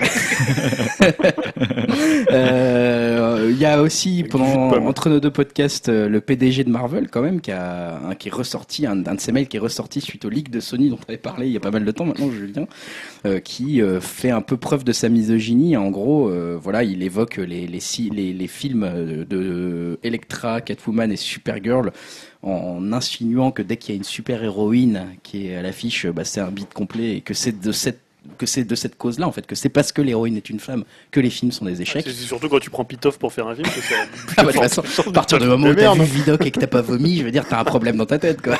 Si tu confies Catwoman à Orson Welles, ce sera peut-être un bon film. Et puis à Cannes récemment, il y a Mai Wen quand même, donc en compétition pour la Palme pour la deuxième fois avec donc Monroy cette année, qui a été mal accueilli d'ailleurs. Qui a été assez mal accueilli, qui a fait une petite sortie en disant que elle parlait du débat donc sur la misogynie qui était lancé par notre podcast, et donc elle a dit que c'était très important, je cite, c'est très important pour moi de ne pas figurer là-dedans, on fait du tort aux femmes en râlant comme ça, il y a plus de maquilleuses femmes que d'hommes et alors qui s'en émeut, c'est un métier qui fait appel aux hormones masculines de réaliser, hein. Donc il y a a simplement plus d'hommes réalisateurs, c'est aussi bête que ça. Donc voilà, même les réalisatrices considèrent qu'il faut des hormones masculines pour réaliser des films, donc on est mal barré. Mmh. Donc voilà, si j'ai pas forcément envie de relancer le débat là-dessus, c'était juste pour vous dire que le débat est encore vivace. Si ça vous intéresse, il y a un Tumblr qui est même sorti qui recense les réflexions misogynes que se prennent dans la figure les réalisatrices au sein même de l'industrie du cinéma, qui est apparu sur le web. Donc je vous le mettrai en lien. Ça s'appelle Shit People Say to Women Directors. Je vous mettrai ça en lien si ce sujet vous intéresse. En tout cas, le débat reste vif. Maïwen, si tu veux nous mettre un petit commentaire sur appcast.fr. N'hésite pas, big up Maïwen. On te répondra si on a envie. Le 3DS. Maïwen, si tu veux un code 3DS. Moi, j'ai bien aimé Police, alors bon. J'ai adoré. Voilà. Ça va. Bah, avant de passer à vos parties news en vrac, les gars, je vais donner la parole à Dim encore une fois, qui voulait nous parler du téléfilm, non, ou du film d'ailleurs, de ça. Oui, alors on a appris l'acteur qui allait jouer le clown dans le film Ça, c'est Will Poulter. Donc ça, c'est un roman de Stephen King qui a déjà été adapté en mini-série, donc en téléfilm, comme tu disais, Stan, en 91, et qui s'appelait en France Il est revenu, qui s'était diffusé pas mal de fois dans les années 90. Ouais, sur M6, on n'arrêtait pas de se taper, là, putain, quelle daube. Surtout sur M6. Oh, ah, moi, j'adorais. Enfin, ça oui, mais toi, Dim, t'es spécial. Mais Dim, il a peur des clowns, hein, il faut le savoir pour les auditeurs. Voilà, ouais. Ah mais t'as vu American Horror Story, alors? Avec les clowns. Oui, j'ai vu, ouais. Ah. Oui, ça m'a bien fait peur. Bref, continue. Donc, on a appris que le remake serait lui aussi en deux parties. Elle sera réalisée par Kari Fukunaga, qui était le réalisateur de la première saison de True Detective. Ah oui, là, donc voilà, ça garantit déjà une ambiance assez sombre, présente et glauque. C'est clair. Il a donc choisi Will Poulter pour le clown. C'est un choix surprenant car il est beaucoup plus jeune que l'acteur qui a précédemment interprété le clown, Tim Curry. Il a que 22 ans. On avait pu le voir dans Le Labyrinthe récemment, ou Les Miller, ou encore Narnia. Ouais, dans Les Miller, il joue l'adolescent. Ouais, dans Le Labyrinthe, il joue un des méchants, je crois, ou un truc comme ça. C'était le Vegeta du groupe, quand même. Tu dis ça pour ses sourcils ou... Comment? Tu dis ça à cause de ses sourcils, parce qu'il a des sourcils très particuliers, cet acteur. Hein. Il a des sourcils en V inversé. Ah oui, j'avais fait attention. Mais il a une bonne tête de clown qui fait peur. Je trouve que c'est un bon choix. Moi, je trouve qu'il a une bonne tête parce qu'il peut faire à la fois très gentil, naïf comme dans Les Miller, et qu'il est très crédible dans Le Labyrinthe. Ouais, c'est pas faux. Bon, ouais, voilà, donc pour moi, c'est un acteur qui reste à surveiller. Ce qui paraît, il a impressionné l'équipe du casting avec une performance assez flippante. Et en plus, moi, je trouve qu'il ressemble quand même à Tim Curry en plus jeune. Ouais. Donc voilà, quoi. Je pense que tout ça, ça peut bien réanimer ma phobie des clowns. Excuse-moi, j'ai pas compris, ça va être un film ou un téléfilm?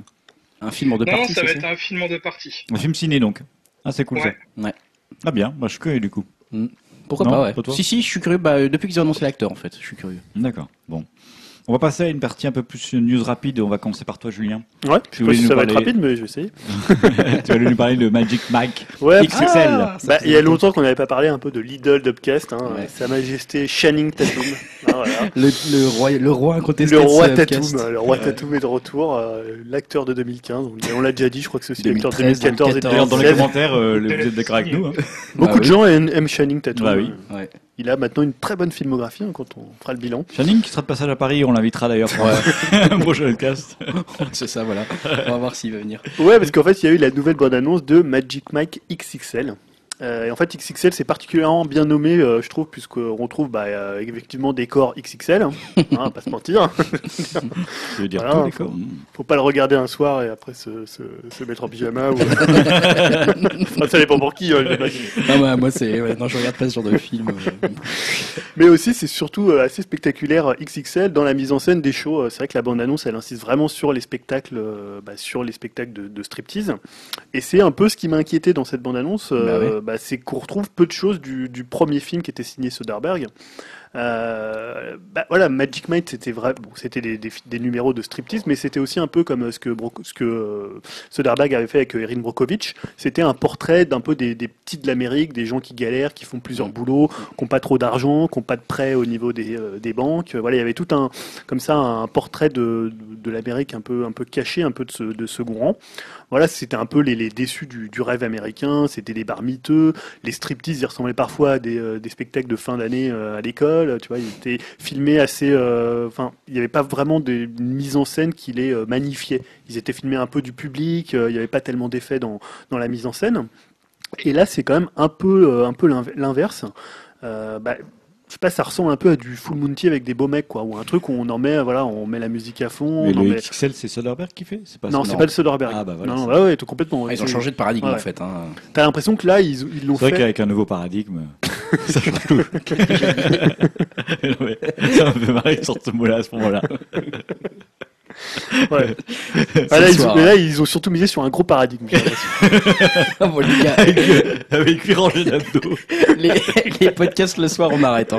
On va le matin. Ils ont des sacrés pecs. Je sais pas si vous l'avez vu la bande-annonce, mais voilà. Non, j'ai pas vu. Non, mais t'as des trucs qui sont.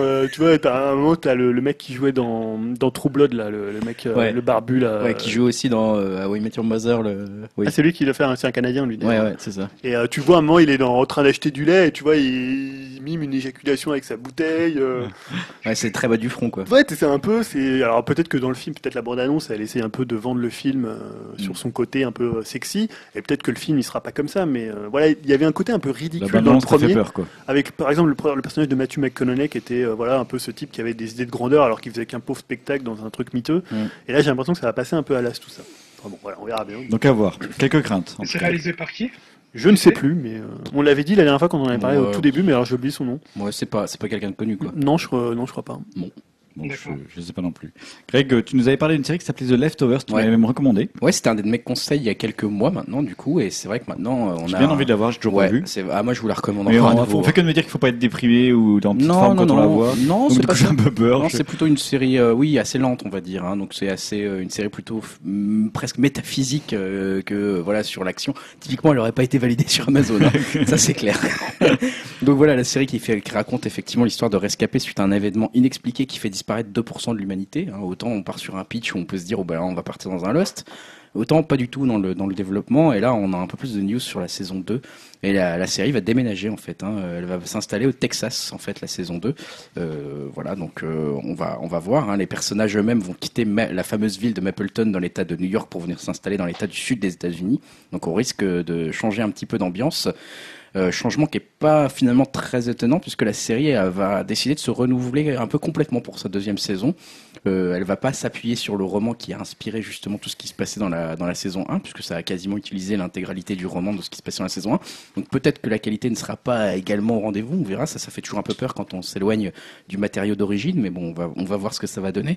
Il y a pas mal de membres du casting de la saison 1 aussi qui vont être absents de cette nouvelle saison. Cependant, les principaux, on va dire, surtout donc Justin Theroux, Amy Brennan, Chris Zilka, Margaret Qualley, enfin voilà, il y en a pas mal. Je citerai quand même Christopher Eccleston qui est un très bon acteur et Carrie Coon aussi, très très bonne actrice dans la saison 1 qui devrait quand même être présent. Donc on retrouve quasiment les meilleurs acteurs, ça se passe beaucoup sur le jeu d'acteur, hein. C'est une série très psychologique. Donc voilà, on a Regina King qui a été annoncée, donc elle est actuellement dans American Crime et qui va donc rejoindre la seconde saison de The Leftovers. Donc voilà, c'est une série, je rappelle, qui est sur HBO, qui est plébiscitée par la critique, que moi j'avais longuement conseillé il y a quelques mois, que je vous reconseille à nouveau. Donc voilà, on en saura plus bientôt pour la saison 2 de The Leftovers. Super, merci Grégoire. Julien il s'appelle. On va peut-être changer le micro de Julien, c'est ça ? Oui, je dis juste qu'il y a presque plus de piles dans mon micro. Bah sinon, je passe bien. Je pense qu'il va tenir, quand même. Moi, je vais chercher une pile en attendant. Voilà, alors, tu voulais nous parler de Sense 8. Alors, je dis Sense 8. Oui, Sense 8. Donc voilà, c'est une série qui est produite par Netflix, qui n'arrête décidément pas de lancer de nouvelles séries. Et le 5 juin, on va pouvoir voir cette série qui attise un peu quand même ma curiosité, puisque Sense 8, dont on a vu le premier trailer.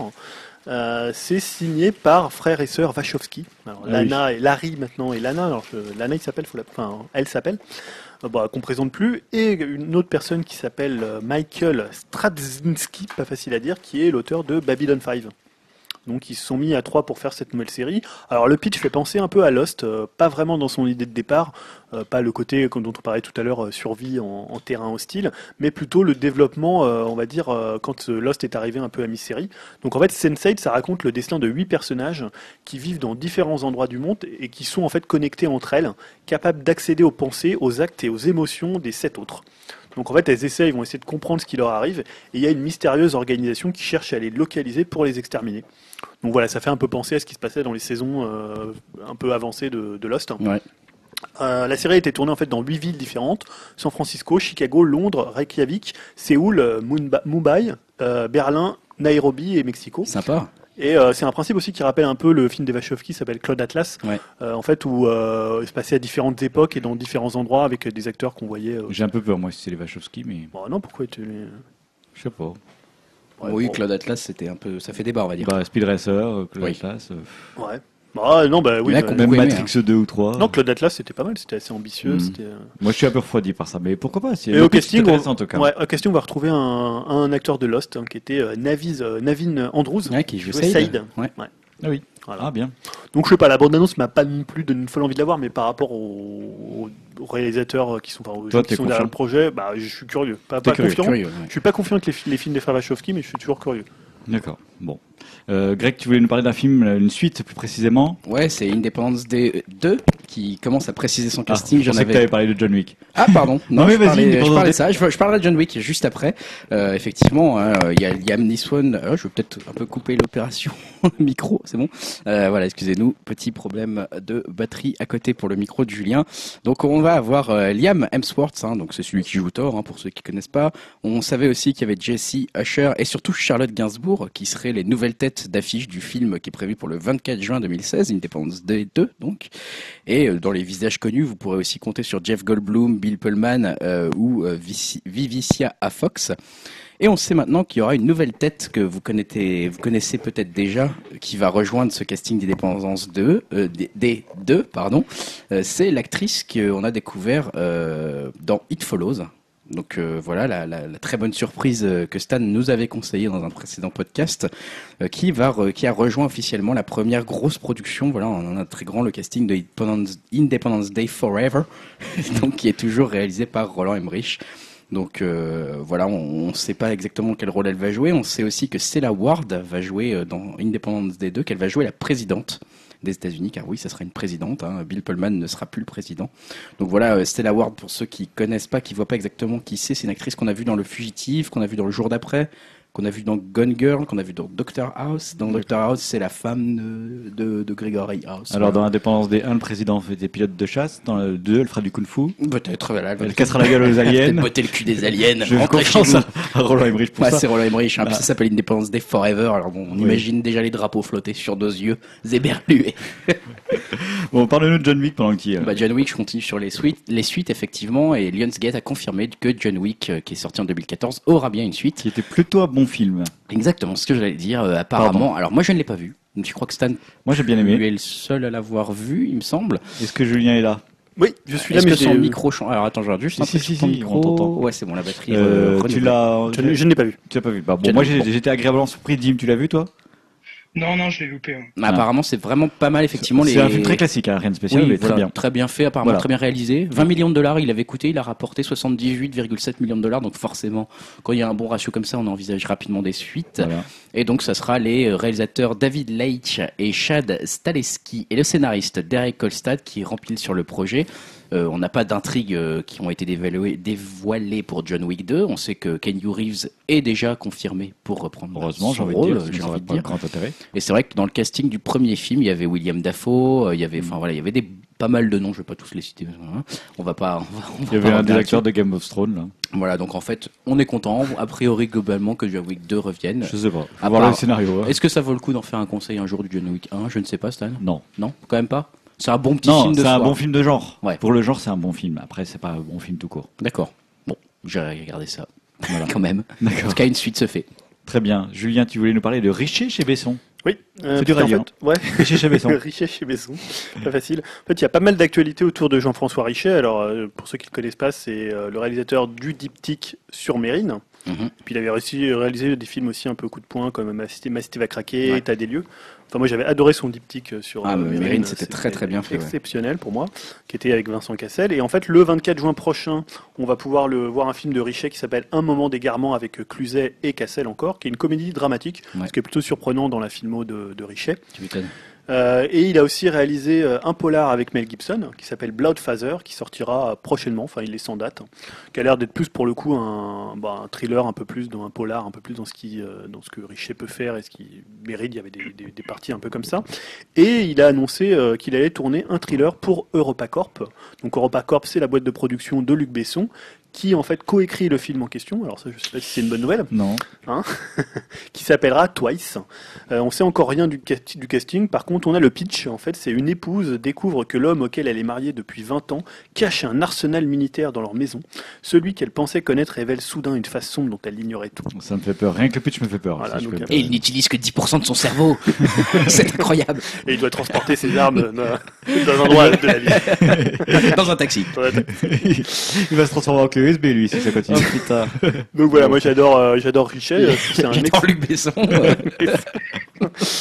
Ah, il y a des fans, mais il y a des fans de la première période de Luc Besson. Mais oui, mais Besson a fait des très bons cinémas. Moi je suis une fan de la première période, mais je sais qu'il y a des gens de bon goût qui sont fans de la première période de Luc Besson. Voilà, donc c'est pas, ça me fait un peu peur de me dire qu'il a coécrit. Après, Richet, c'est plutôt un bon réalisateur. Ouais. Maintenant, ça peut être un pitch simple et un bon film. Oui, bah oui. Bah, laissons-lui le bénéfice du doute au moins. Et Greg, tu parlais de Besson. Ouais, j'ai une autre news sur Luc Besson qui a annoncé sur Twitter l'arrivée de Valériane au cinéma. Hein, donc le réalisateur de Lucie, hein, voilà, notre bien-aimé film de Lucie, voilà, va dire que son prochain film serait donc Valériane and the City of a Thousand Planète, donc bon, Valériane et la cité de 1000 planètes. Ah, merci. Pour ceux qui comprennent mon accent anglais magnifique. Donc voilà, ça va être la première adaptation sur grand écran de la série créée par Pierre Christin et Jean-Claude Mézières en 1967 dans l'hebdomadaire Pilote. Voilà, donc il a de même dans sa série de tweets, on va dire, révélé la présence au casting de Dan Dehan. Donc c'est celui qui jouait Green Goblin ou Harry Osborn dans The Amazing Spider-Man, Le Destin d'un héros. Bah, justement celui qui avait joué dans Chronicle aussi, dont Dim nous a parlé plus tôt. Un petit blond à la DiCaprio. Voilà, et Cara Delevingne, alors je ne sais jamais comment on prononce son nom à celle-là, bref, qui joue dans Suicide Squad. Donc après... une fille quoi. Voilà, le Cara Delevingne quoi.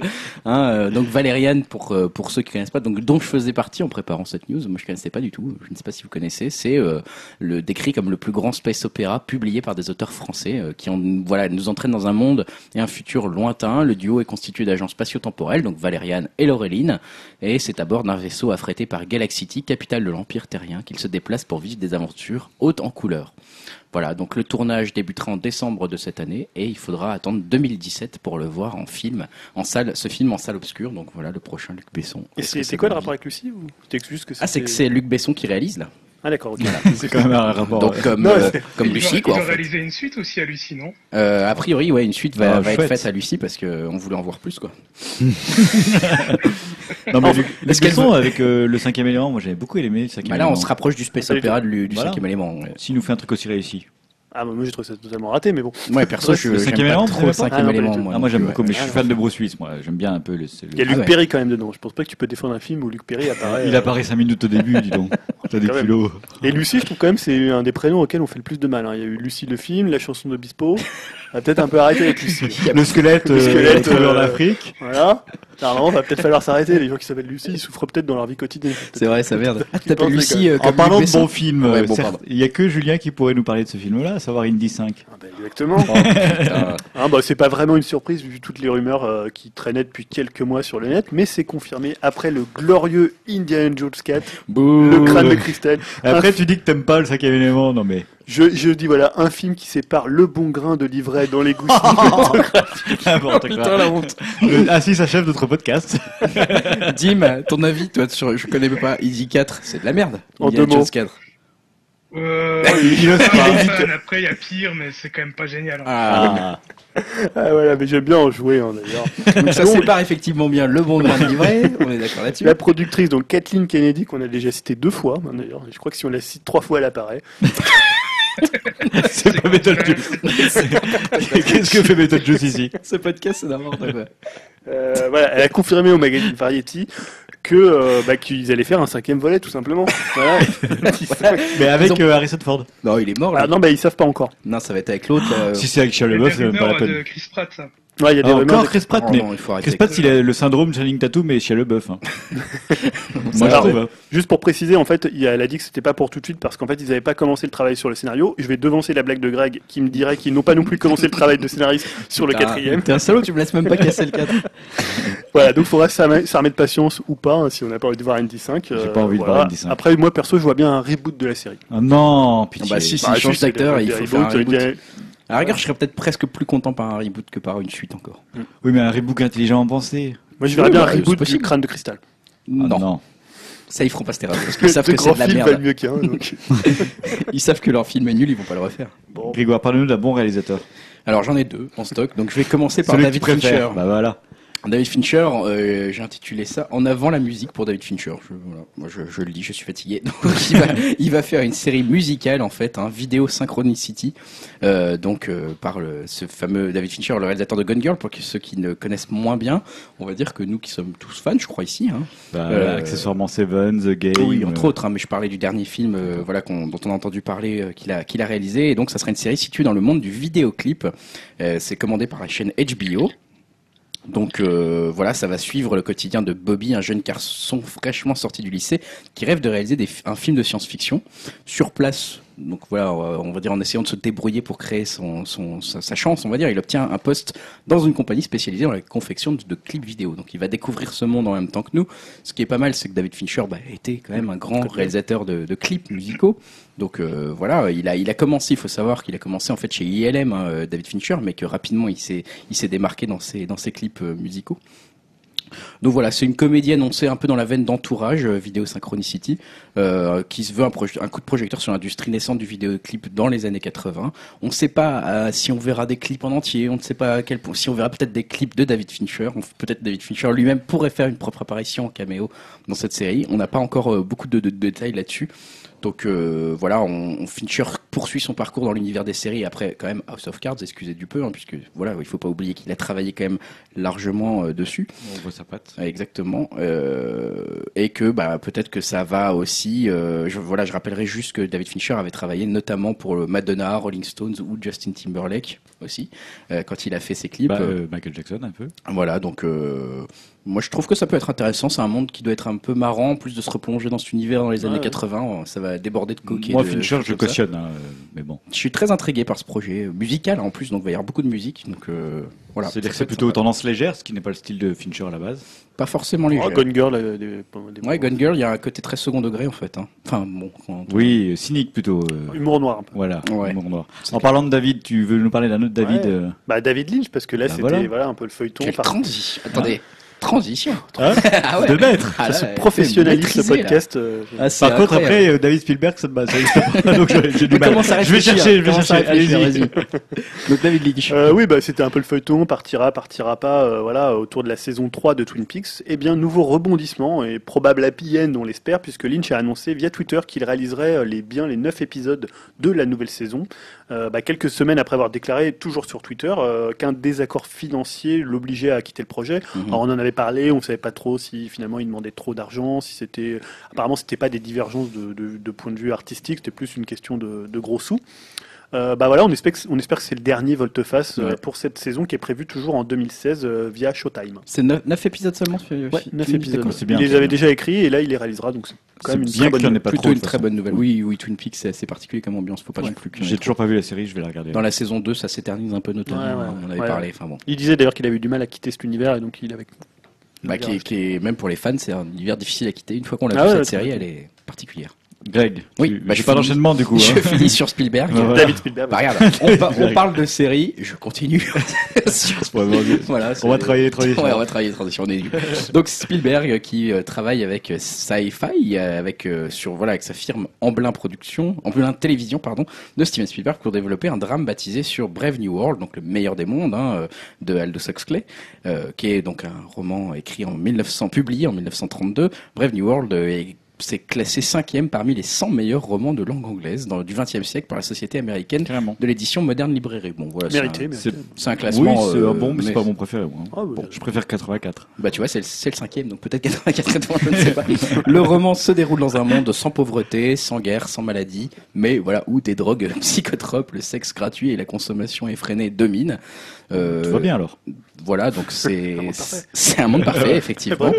Et c'est pas tout ce que va faire Spielberg sur ses séries, hein. C'est vrai que c'est voilà une personnalité qui intervient pas mal dans le monde des séries finalement. Spielberg, on le sait pas forcément trop, mais il en produit énormément. On a vu le week-end dernier là la première image de Minority Report, oui, et maintenant on a vu la première aussi bande-annonce de cette série qui s'annonce finalement assez riche en action. Qui a l'air bien d'ailleurs. Bizarrement. Alors moi j'ai été très dubitatif. Ah bon, faites-vous votre propre avis. Je mettrai peut-être le lien. Parce que bah moi donc c'est une série qui, il faut savoir en fait, qui prend la suite du film, mais qui ne se base pas sur un agent du pré-crime, mais sur un pré-cog en fait, hein. Donc on se base sur une de ces personnes qui voient l'avenir là, qui baignent un peu dans leur liquide dans les films de Minority Report.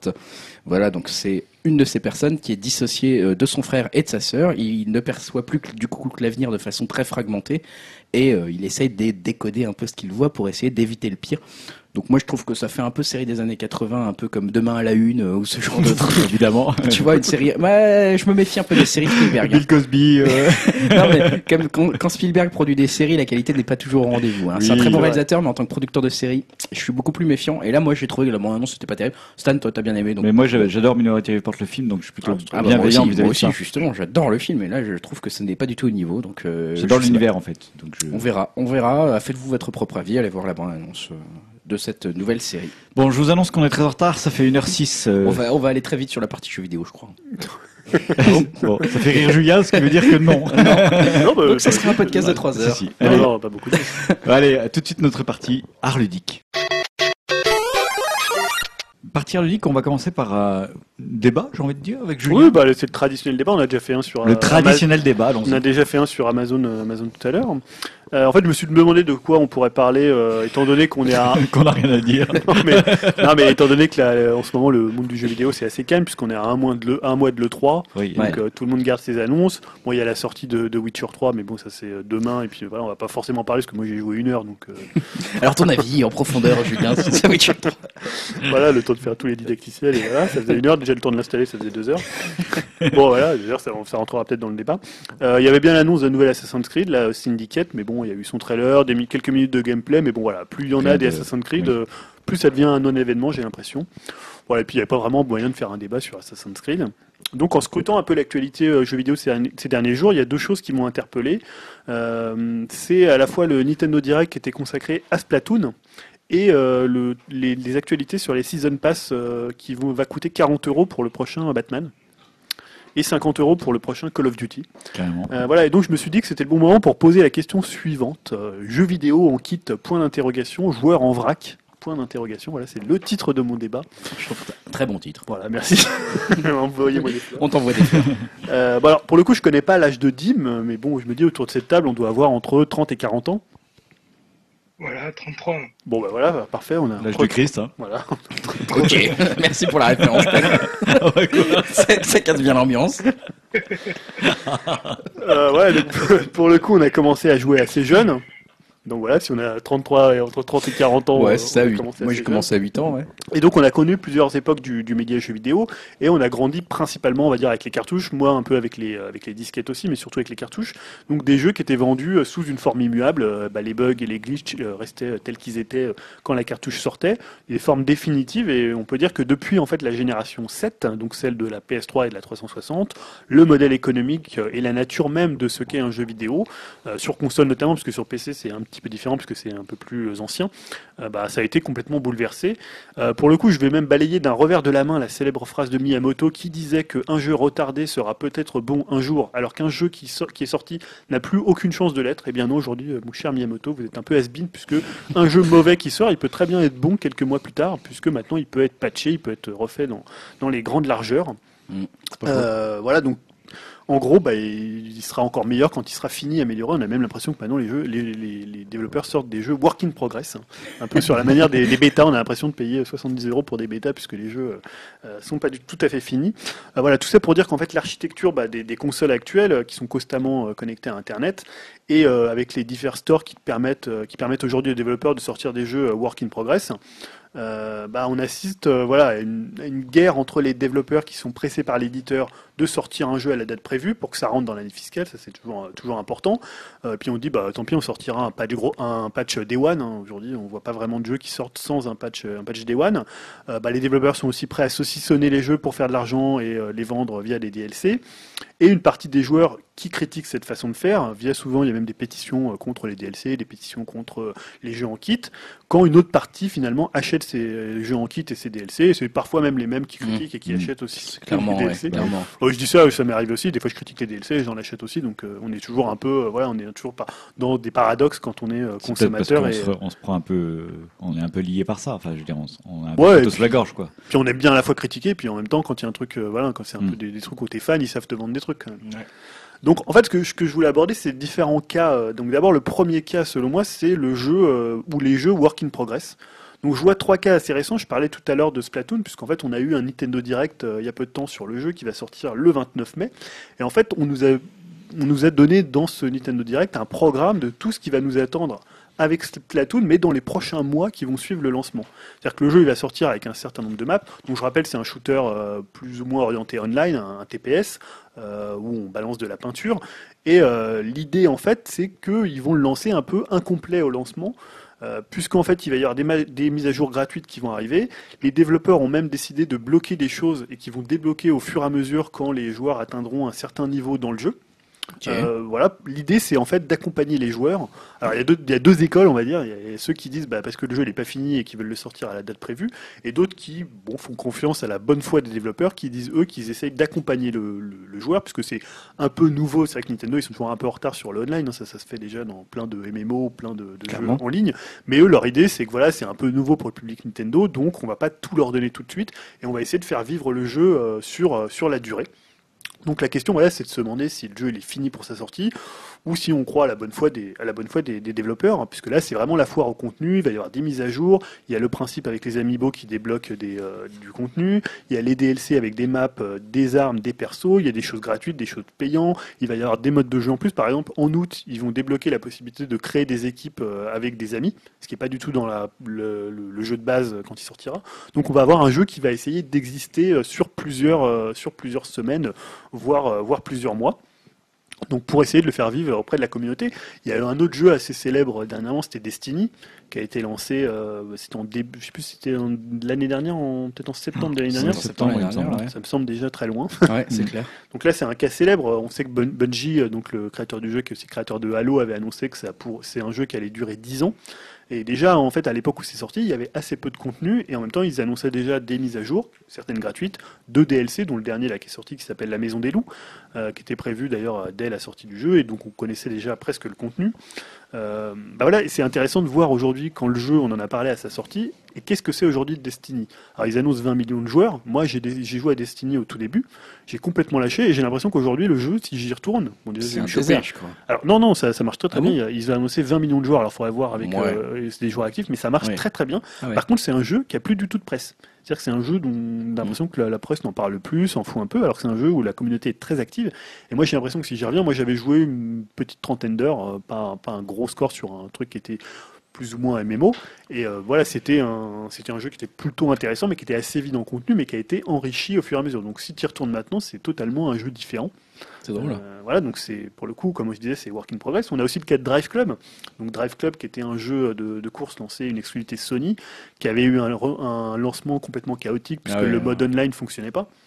Ce qui était un jeu qui était basé sur le côté social où tu pouvais créer des clubs et tu rapportais des points pour tes clubs et ça marchait pas. Sauf qu'aujourd'hui, et le jeu s'était fait quand même casser à l'époque pour ça, il avait des très mauvaises notes. Et aujourd'hui, le jeu de tous les gens qui jouent encore, il a été patché énormément de fois, il y a eu plein de DLC qui sont arrivés, des choses gratuites et apparemment il est très bon. Ah oui ? Ouais. Donc comme quoi on parlait de la citation de Miyamoto, mais il y a un jeu qui est... Ouais, comme quoi il faut renoter les jeux presque 6 mois après leur sortie maintenant. Donc ça c'est le premier cas d'étude, c'est ces jeux que j'appellerais work in progress, qui vont essayer un de... Peu, tu inclus les Assassin's Creed par exemple là-dedans ? Alors je l'ai Unity par exemple qui a été quand même beaucoup critiqué à sa sortie pour les bugs. Ouais, alors je les mettrais dans des cas différents. Pour moi ça c'est plus des jeux qui ont soit des patchs Day One, soit qui sont améliorés au fur et à mesure. Là je dirais que c'est des améliorations de contenu. D'accord. C'est-à-dire c'est des jeux qui ont une base. On dit voilà, vous allez pouvoir y jouer. Il y a souvent c'est des jeux qui sont plutôt avec des composantes online et qui au fur et à mesure vont avoir du contenu qui s'ajoute pour faire durer la communauté autour de ce jeu-là. Okay. Alors il y a un risque, hein, si la communauté prend pas, le jeu il périclite complètement et il est complètement désert. On a vu le cas avec par exemple Evolve qui marche assez mal et donc il y a presque plus personne qui joue à Evolve aujourd'hui. Alors que Destiny c'est pas du tout le cas. Destiny c'est un vrai carton et après médiatiquement il est plus du tout suivi sauf quand il y a un DLC qui sort. Après il y a un autre cas, c'est le patch Day One. Là on peut dire finalement ça va vite parce que tous les gros jeux aujourd'hui ont un patch Day One. Tu vois là j'ai acheté Witcher 3, il y a un patch de 500 mégas. Normal. Voilà, donc là, ok, c'est un peu le côté un peu même usine à fantasmes, puisque les gens vont penser que ça va résoudre les bugs. Alors tu vois un test, ouais, le framerate il est pas terrible, mais il y aura le patch Day One qui peut-être corrigera le framerate, on n'en sait pas. Enfin, t'as l'impression que ça va faire passer ton jeu, il était hyper moche et il va devenir hyper beau. Bon voilà, c'est souvent maintenant tous les gros jeux ont un patch Day One, donc ça montre aussi que un jeu il peut ne pas être prêt à temps, mais ils le sortent quand même tout en sachant qu'ils continuent à bosser sur le patch, parce que forcément après il y a une fois que tu sors ton jeu, quand il est gold, quand il est envoyé, quand il est distribué, il se passe toujours un ou deux mois, donc là les développeurs peuvent encore bosser dessus pour l'améliorer. Ça semble aujourd'hui accepté, j'ai l'impression que tout le monde accepte qu'il y ait des Day One. C'est pratiquement normal. Finalement, c'est pas plus mal à la limite. Oui. Et dernier cas d'étude, c'est les DLC et les Season Pass. Et là, j'ai l'impression qu'on a franchi une limite ces derniers jours, j'en parlais, avec des Season Pass qui aujourd'hui coûtent entre 40 et 50 euros. Ça me paraît énorme, là. Alors si on fait un pourcentage contenu de base et contenu à acheter, on est en train vraiment de bouger dangereusement vers les lignes. Avant, les DLC, c'était souvent 10 euros pour un DLC, un Season Pass, c'était entre 15 et 25 euros. Là, on arrive quand même à une offre de base avec plus DLC Season Pass à 100 euros pratiquement. Mm-hmm. Si tu imagines qu'un jeu coûte 60 euros, tu vas payer 40 euros. Donc tu es presque à un rapport, pratiquement le DLC, il vaut plus cher que le jeu. Il y a des explications, déjà c'est l'argent, faut quand même qu'ils gagnent le jeu, et il y a aussi faire vivre un jeu sur la durée. Aujourd'hui, on peut prendre l'exemple de gens qui vont acheter par exemple, je sais pas, un seul jeu dans l'année, un FIFA, un GTA, ouais. Ça arrive, un Call of Duty. Il y en a beaucoup. Hein. Alors, qu'est-ce que les développeurs ou les éditeurs plutôt font avec ces gens-là? Comment ils arrivent à leur vendre des choses? Ils leur vendent des choses qui sont liées à ce jeu-là. Parce qu'ils n'achètent pas d'autres jeux, ils vont jouer qu'à ça. Donc pour leur prendre de l'argent dans leur portefeuille, il faut bien qu'ils leur proposent de la continuité. Donc quand on a un Call of Duty, ça va être des maps. Quand on a un GTA, ça va être des nouveaux modes de jeu en ligne. Voilà. Donc ça, c'est l'idée aussi, c'est de faire de l'argent, mais c'est aussi de faire vivre le jeu. Parce que maintenant, les jeux coûtent de plus en plus cher. Donc s'il y a des personnes qui en achètent qu'un par an, pardon, ça ne peut pas être rentable pour les développeurs et les éditeurs surtout. Alors il y a des spécialistes, on a Ubisoft, on a Electronic Arts, on a Activision qui sont un peu les des spécialistes du Season Pass et du DLC. On a aussi même des éditeurs qui s'y mettent un peu, comme Nintendo. On voit que Nintendo fait de plus en plus de DLC, de Season Pass. Alors, il y a du bon et du mauvais chez eux. On avait parlé du DLC Mario Kart, qui est plutôt un bon exemple de DLC. Smash, c'est un peu différent avec le prix des personnages.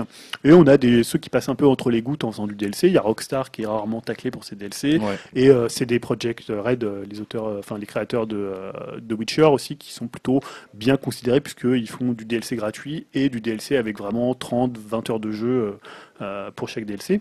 Donc là, voilà, sur les DLC, il y a aussi des petites choses, on en parlera peut-être.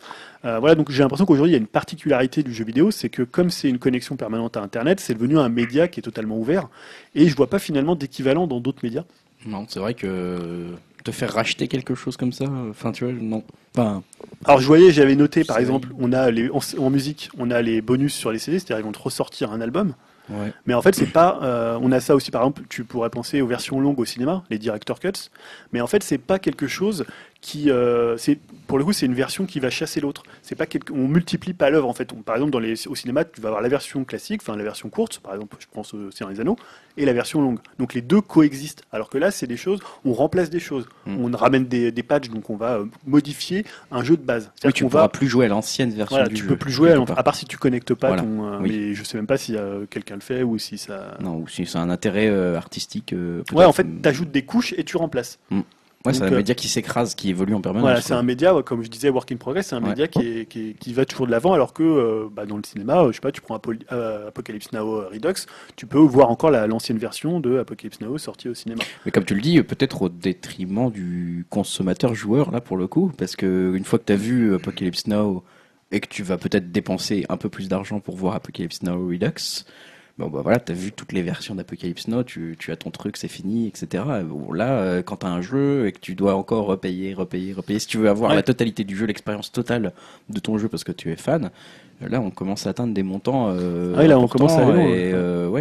Quand tu parles de 100 euros pour un jeu complet où tu vois tout du jeu, bon, ça commence à faire un peu cher, quoi. Ah bah ça fait très cher, et tu te dis, tu sais pas trop si finalement ça va être des contenus qui sont intéressants, parce que maintenant ils te les vendent d'entrée de jeu, et tu... Ouais. Par exemple là, le Season Pass de Batman, il est prévu pour 6 mois.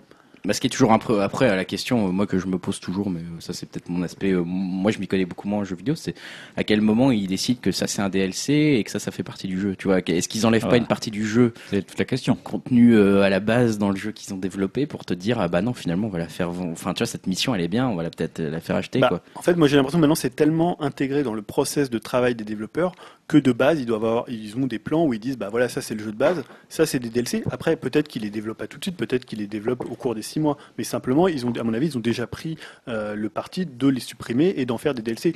Après c'est vrai qu'à une époque il y a souvent des éditeurs qui ont fait ça, c'est-à-dire qu'ils ont sciemment coupé du contenu, on peut penser à des personnages qui étaient voilà, que tu devais racheter dans des jeux de combat, et ils les ont coupés pour les vendre après en DLC, mais j'ai l'impression que maintenant c'est tellement intégré. Je pense qu'aujourd'hui dès le premier jour de création ils pensent en contenu additionnel. Ouais.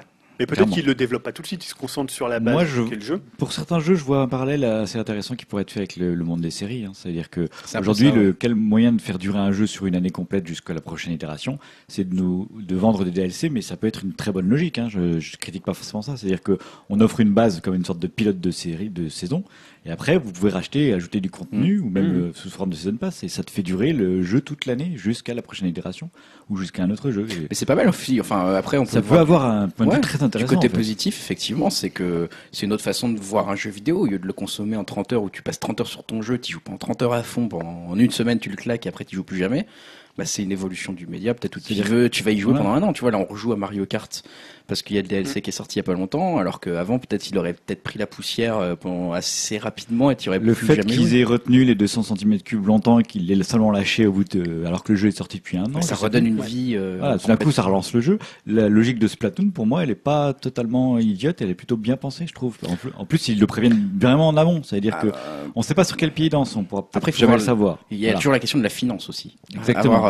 Si il faut pas aller trop loin, voilà, comme tu dis. Dans le cadre de Splatoon, la plupart des choses qui vont arriver, c'est des choses qui sont gratuites. Par exemple, il y a une vraie logique, C'est-à-dire que moi, j'ai l'impression qu'avec Mario Kart, ils ont pris conscience que tout d'un coup, ils pouvaient faire durer et relancer un jeu, alors que les gens l'avaient acheté il y a plus d'un an, et du coup, même faire repartir des ventes. Peut-être qu'avec Splatoon, ils se disent, on va enfoncer ce clou-là et on va aller dans cette direction. Bah, d'ailleurs, dans leur dernière déclaration aux actionnaires, Iwata disait justement qu'ils allaient faire de plus en plus continuer leur jeu dans la durée, donc ça veut dire faire du DLC, donc peut-être qu'il y aura encore des courses pour Mario Kart. Peut-être. Mais là, par exemple, le problème que ça pose aussi, moi je me suis posé la question, c'est par rapport à la presse. C'est-à-dire que la presse, par exemple, quand elle note un jeu, elle reçoit un jeu qui a un contenu de base. Ouais. Je pense à Destiny. Alors on a beau leur dire, écoutez, dans 6 mois, vous allez avoir des super trucs dans Destiny, vous serez au level, il y aura ça qui va se débloquer. La presse, elle teste un jeu, elle rend une note, un verdict. Alors peut-être qu'il faut qu'elle change finalement sa façon de faire. C'est un des débats, c'est un des gros débats. C'est est-ce que la note ou la façon de rendre un verdict du jeu vidéo doit changer, parce que donc, déjà, le concept de note est critiquable en soi, mais en plus, il y a l'évolution du jeu vidéo derrière qui rajoute complètement autre chose. Quand tu dis Drive Club, c'est ça ? Ouais. Qui a été, effectivement, je me souviens, moi j'ai suivi ça de loin, mais il a été crucifié ce jeu. Ouais. Et maintenant tu me dis que ça réagir aussi. Maintenant tu me dis que c'est un bon jeu. Le problème c'était une erreur industrielle. Quand t'es pas un joueur qui joue Day One, t'en as rien à foutre qu'il marche pas Day One, tu vois. Il y en a plein des joueurs qui sont pas Day One. Alors oui, ça va faire énerver une base de gens, etc. Ça va énerver les développeurs, les critiques de jeux vidéo sont obligés d'en rendre compte. Sauf que là t'abordes un problème différent, c'est que le jeu ne fonctionnait pas. C'est pas un contenu enlevé. Là on allait trop loin, mais effectivement, dire que Destiny aujourd'hui n'est plus le même jeu qu'à l'époque où il est sorti, c'est une autre... Est-ce que les notes du coup correspondent toujours ? Est-ce que le point de vue de la presse correspond toujours ? Peut-être qu'il faut juste se dire qu'un jeu, maintenant, c'est plus c'est un produit fini Day One. C'est plus immuable. C'est quelque chose en perpétuelle évolution. Ce que fait au bas gauche droite, là, quand ils maintenant dans leur nouvelle section de leur podcast, donc un podcast de jeux vidéo, quand ils reviennent sur les jeux justement en disant retour sur le jeu là qui est sorti il y a 6 mois et qui a sorti un DLC et depuis il a évolué de telle façon. Ils sont suivis. Je trouve que ça c'est une très bonne idée et peut-être peut-être que c'est quelque chose. Je pense que ça va rentrer dans les mœurs. Rien que les jeux comme Life is Strange, les jeux épisodiques, qui sont une logique complètement différente de DLC, je suis bien d'accord, mais en fait, ça, finalement, c'est pas si différent que ça. C'est de rendre le jeu épisodique, c'est de faire parler du jeu tous les 3 mois, 3 semaines. Oui, ils auraient pu le sortir en un coup. Voilà, et tout d'un coup. Et faire des DLC qui rallongent l'histoire à chaque fois. Voilà. Quand je pense aux DLC standalone, un peu comme il y a sur le jeu de Sony, là, après Uncharted, c'était comment Last of Us. Merci, Last of Us. Ils ont fait un stand-alone finalement. Ouais. Ça relance. On a reparlé du jeu, puis après il y a eu la version remasterisée, etc. Enfin, c'est des façons de reparler du jeu. Les DLC, je trouve, ça peut être une façon intelligente. Ouais. Si c'est mais par exemple, tu vois tout ce qui était version remasterisée, GOTY, ça c'est des choses. Enfin voilà, c'est des choses qui se faisaient déjà dans le jeu vidéo. C'est juste redonner une nouvelle exposition, une nouvelle vie au produit. Mais là, c'est de te dire que un jeu Day One, il sera totalement différent dans un an. Ça, c'est quand même incroyable. Le problème, c'est que si tu achètes un jeu Day One, tu te dis c'est cool, j'ai le jeu que j'adore, et etc. Et que tu te dis après que tu commences à comprendre qu'après qu'il va falloir que tu débousses 10 € parce qu'il y a une partie que t'as pas. Voilà, ça c'est quelque chose moi que j'aime pas du tout, et c'est pour ça que par exemple j'achète jamais un Assassin's Creed l'année de sa sortie. Ouais. Parce que je veux l'édition complète. Ouais, c'est ça. Voilà. Je veux pas me poser de questions, je veux tout avoir, point barre. J'adore tellement l'univers Assassin's Creed que je préfère ne pas l'acheter. Ouais, je comprends. Moi, c'est pas tellement une question d'argent, c'est surtout, tu vois, je fais un jeu, les DLC ils sortent après, et je suis plus tellement dans l'esprit de ce jeu-là. Voilà. Donc je suis passé à autre chose. Par exemple, là, moi j'ai beaucoup aimé The Evil Within, on en avait parlé ici. Mm-hmm. Là, il y a eu 3 DLC qui sont sortis depuis, qui étaient déjà prévus, mais je les ai pas encore fait parce que voilà, je suis plus trop dans l'esprit du jeu, j'ai plus touché au jeu depuis que je l'ai fini. Donc j'ai pas, tu vois, des fois t'as plus de réticence à t'y remettre tout de suite que si t'avais le DLC directement et enchaîné juste après le jeu. Bah, c'est un pari le DLC, c'est vrai que quelque part l'éditeur ou le développeur te fait le pari de te dire je vais te réintéresser à mon jeu sur un an. Peut-être voilà, dans Mario Kart on parle d'un an, là de Witcher c'était il y a plus de 6 mois maintenant. Pour Evil Within. The Evil Within pardon. Ouais. Plus de 6 mois, c'est un pari de l'éditeur de se dire est-ce que le spectateur, enfin le joueur du coup, sera toujours actif et ça oblige l'éditeur à faire des jeux de qualité, des univers dans lesquels on a envie de revenir en fait. Hein. Bah, c'est pour ça qu'ils font des season pass, hein, comme ça t'es captif et puis tu l'achètes et voilà tu l'achètes. Tu te dis bah zut je l'ai payé. Autant y jouer. Voilà. Enfin là du coup c'est une autre approche parce que c'est une approche par dépit quoi. Oui. Oh je vais y jouer. C'est pour ça que pour moi c'est une mauvaise approche. Ouais. Mais ça, après c'est toujours c'est le principe du bon et du mauvais chasseur. Hein. Il y a des bons DLC comme il y a des mauvais DLC et même à l'intérieur d'un même studio on disait pour Nintendo moi je trouve que les prix des personnages pour Smash ils sont carrément abusés, alors que les prix des DLC de Mario Kart ils justifient complètement par rapport au travail fourni. Et personnellement, ils annonceraient à l'E3 qu'il y a 2 nouveaux DLC pour Mario Kart, je sauterais de joie. C'est clair, hein. Ça, c'est des DLC qui valent le coup, mais effectivement, comme tu le dis, après, c'est presque les avis de chaque personne sont différents selon chaque DLC, quoi. Je sais pas s'il y aura un jour un consensus sur le prix, le bon prix d'un DLC sur son contenu qu'il apporte, quoi. Ouais, il y avait l'exemple des GTA 4 avec les stand-alone qui avaient été très bien accueillis. Et qui pour le coup change complètement l'expérience de GTA parce que c'est des histoires qui sont entremêlées, donc une fois que t'as fait les 3 bouts, t'as une histoire un peu comme dans à la Rashomon ou à la Jackie Brown où tu vois un peu de différents points de vue. Génial ça. Moi je les ai pas fait, tu vois. Mais bon. Je sais pas si Dim avait quelque chose à dire sur la pratique à la fois des DLC, des season pass, du work in progress maintenant, de ce qui est la nature même d'un jeu vidéo. Moi je suis assez d'accord avec toi dans le style où il y a des bons et des mauvais DLC. Par exemple, moi j'ai encore le souvenir du Prince of Persia qui était en self-shading, où il me semble que la fin était en DLC. Ouais, la vraie fin. Si vraiment avoir la vraie fin du jeu, il fallait payer. C'était en 2008. Je trouve ça vraiment honteux. Après, par exemple, pour les GTA, où il y avait Infamous aussi qui avait fait un stand-alone, là, je trouve que ça vaut le coup, parce que ça fait vraiment un vrai jeu dans le jeu, quoi. Mais par exemple l'exemple du Batman, moi ça me dépite quoi, parce que j'ai acheté une PS4, c'est une des raisons pour laquelle j'ai acheté une PS4, c'est un peu le Batman. Qui a été repoussé déjà, je vais pas me l'acheter le Day One quoi, parce que bon avec le Season Pass et tout ça fait plus de 100 € le jeu. Je vais faire comme les autres, je vais attendre un an et je l'aurai à 30 € en version GOTY quoi. Ouais, ou alors t'attends que le DLC baisse, tu achètes le jeu de base et puis tu attends que le DLC les DLC baissent quoi. Ce qui arrive assez souvent, parfois il y a des promos. Après c'est si t'es pressé, si t'as acheté ta PS4 et que tu te dis bon je le fais pas finalement, c'est bon il y a d'autres jeux hein, mais c'est un peu dommage. Tu peux jouer à Witcher. Oui bah ça va, j'ai quand même de quoi m'occuper. Hein. Ouais les Blu-ray sinon. Les Blu-ray. Voilà, je sais pas si vous aviez d'autres choses à ajouter sur cette partie. Non, mais c'est un point délicat en fait, c'est pas un avis, c'est toujours un avis contrasté. Moi je pense qu'on aura là-dessus, c'est comme voilà, on peut pas te trancher en disant c'est une bonne pratique. Quand tu disais t'as ton titre du début joueur en vrac, non joueur en kit, joueur en vrac. Joueur en vrac, ben oui et non. Ouais, voilà, il y a vraiment des mauvaises pratiques. Pour moi ça dépend vraiment comment tu considères le jeu et encore je reviens au parallèle de la série hein, mais il y a des séries où je préfère attendre que la saison soit complète pour regarder, il y a des séries je peux regarder épisode par épisode en attendant. Ouais. Voilà, c'est un peu pareil le jeu vidéo, parfois je préfère attendre que le produit soit vraiment complet, tout DLC inclus. Parfois je peux accepter qu'il y ait des choses qui arrivent après.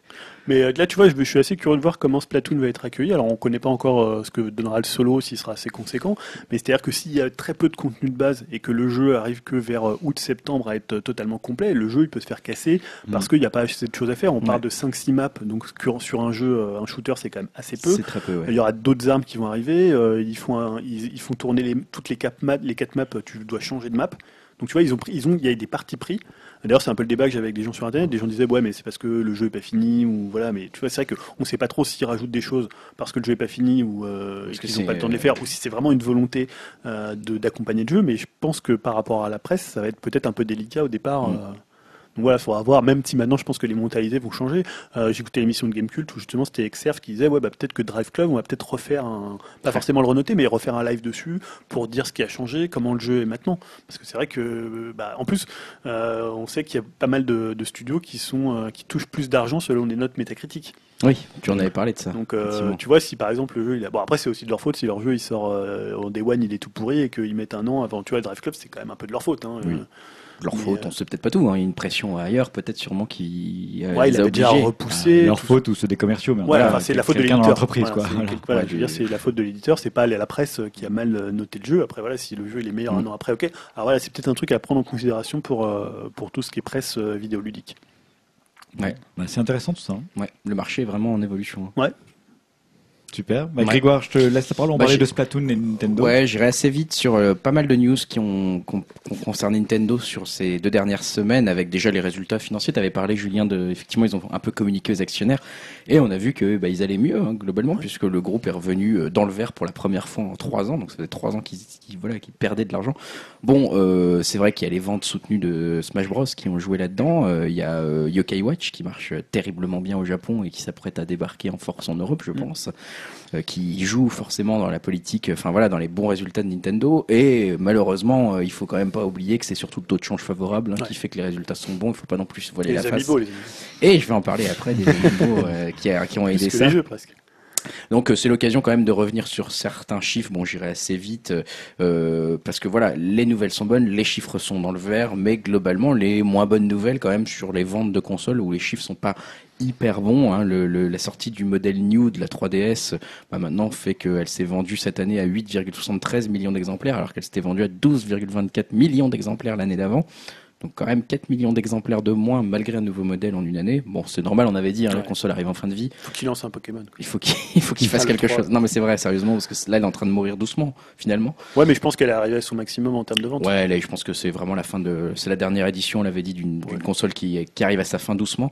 On arrive quand même à 52 millions de 3DS vendus au global. Les ventes de la Wii U sont passées de 2,72 millions l'an passé à 3,38 cette année. Ouais. Bon, ils en vendent pas beaucoup, mais il y a une dynamique. Il y a une bonne dynamique. On n'en est pas au niveau de la PS4 non plus, mais la dynamique elle est positive, ça c'est sûr.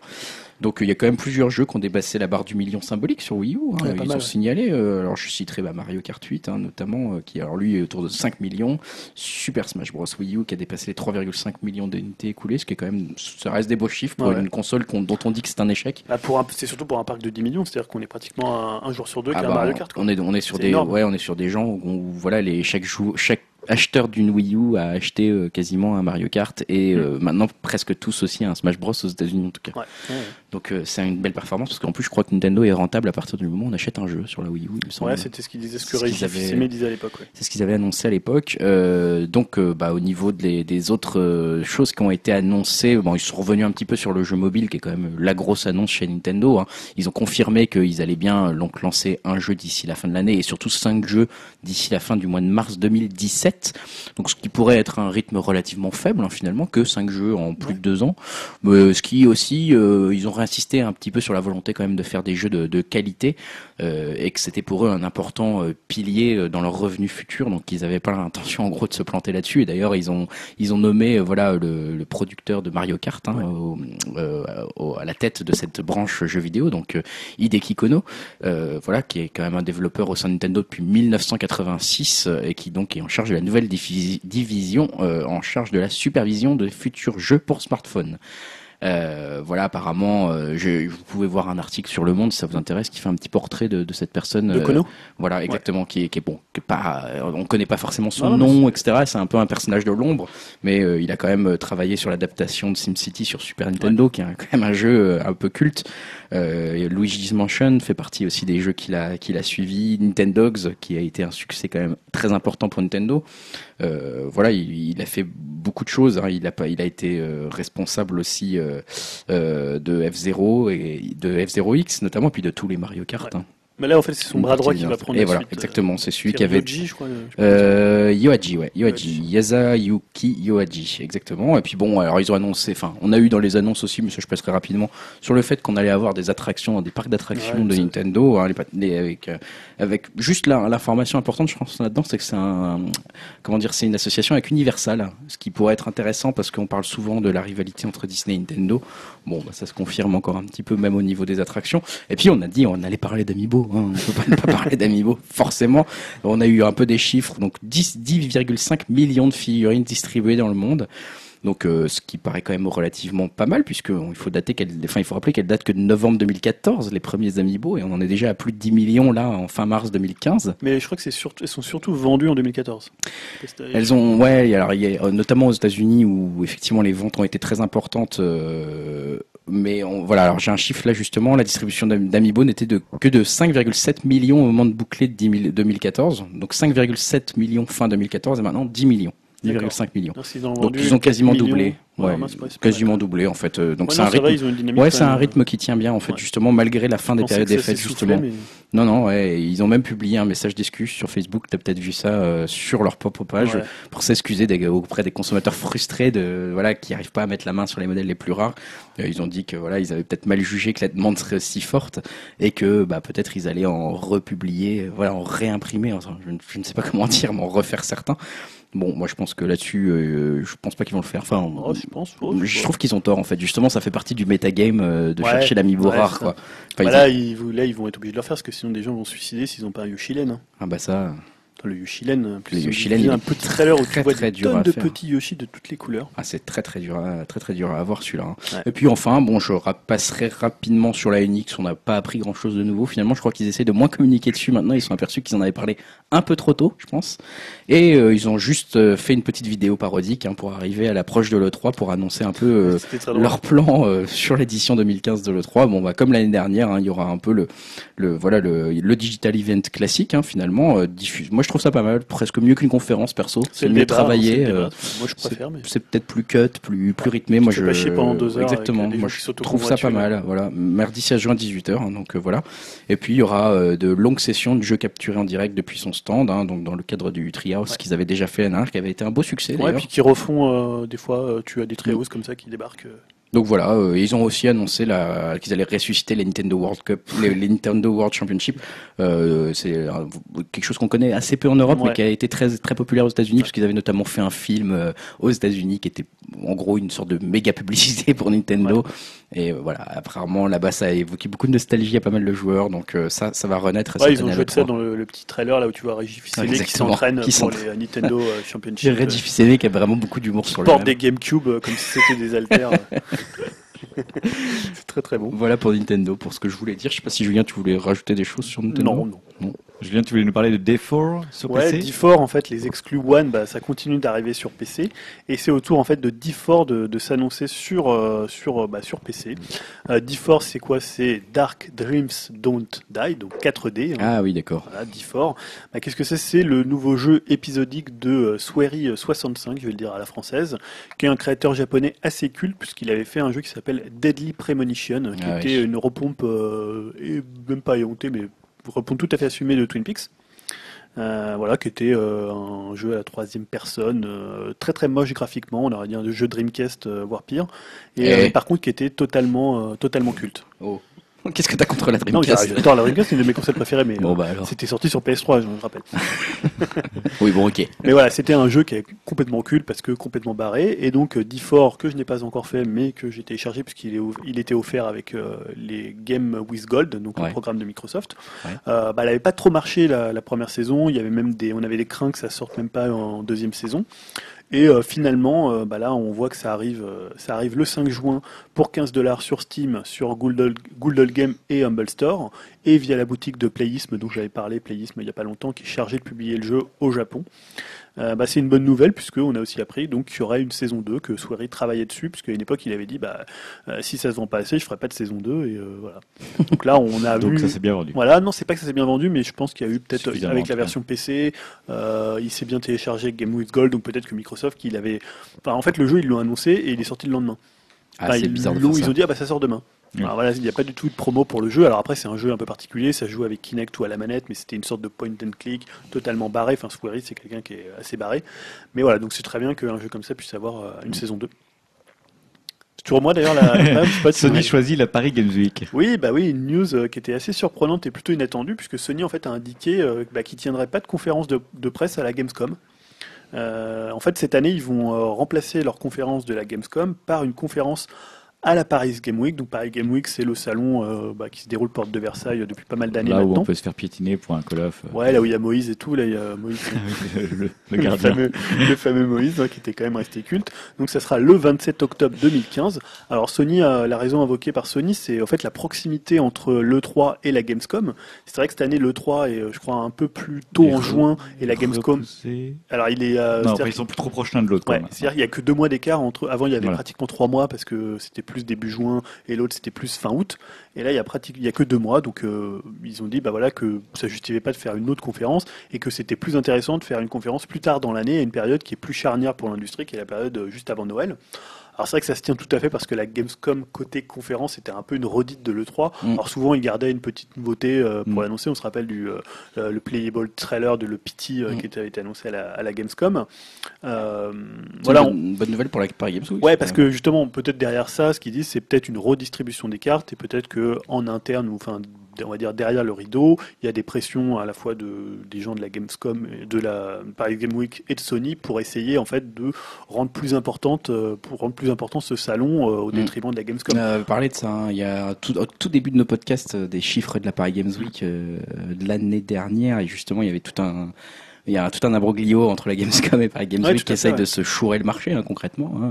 Ouais, alors après on peut penser aussi que j'ai rien contre Cologne, mais Paris est peut-être une ville un peu plus vendeur, enfin tu vois, allemande. Non mais c'est vrai que pour faire venir du monde, on va dire, tu joues sur le côté touristique de Paris, ouais.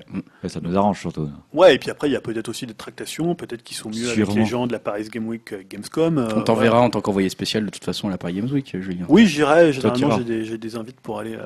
Lui il est bien vu, Julien. À la soirée. Non mais par contre la dernière fois j'avais été invité, mais pas pour Sony. T'avais pas eu de petit four. Bah si, tu peux en avoir facilement. Ça c'est pas dur à avoir, mais par exemple Sony tu pouvais pas rentrer parce qu'il fallait une deuxième invitation. C'est-à-dire qu'ils avaient juste un pré-salon et après tu devais avoir une invitation même pour la soirée presse. Donc c'était un peu dommage, mais oui, je pense que si j'y vais, je ferai un retour. Après on peut aussi demander des invités, je pense que ça dépend du nombre d'écoutes. Ah ouais. Pour aller pipoter en disant qu'il y a des millions de gens. On a Joss Whedon et Joss Whedon qui nous écoute. Envoyez-nous des invités. Donc voilà, c'est à suivre, puisque on va voir comment les autres éditeurs et constructeurs vont réagir, et ce qu'ils vont faire des conférences aussi. On sait que Nintendo. Est-ce qu'il y aura des grosses annonces surtout? Ça va faire parler de la Paris Game Week au niveau international, s'il y a de la grosse annonce, quoi. Super. Ouais. Et ainsi s'achève notre partie ludique. On a un jingle ? Oui, à chaque fois je demande. On va passer à la partie conseils et critiques.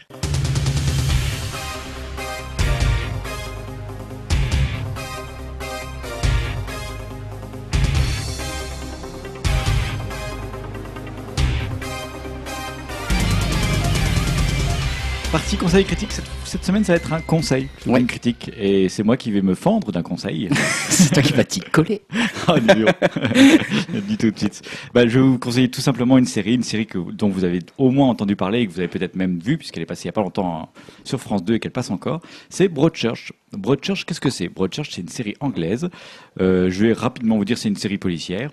Je vais vous faire raconter le pitch de la série. N'en dis pas trop, hein. Non, j'ai justement pris le pitch. Pas de spoiler ? Non, pas de spoiler. C'est un pitch que j'ai pris sur Internet exprès pour pas dire des bêtises. Donc c'est l'assassinat d'un jeune garçon, mais sous le feu des projecteurs, la petite communauté de Broadchurch. Quoi ? Petite ville imaginaire, ça c'est moi qui l'ai rajouté, côtière du comté de Dorset. Et l'inspecteur principal Alec Hardy, récemment nommé à son poste, est chargé de l'enquête avec le lieutenant Ellie Miller, proche de la famille Latimer, donc le jeune garçon qui a été tué, et qui espérait le poste de Hardy.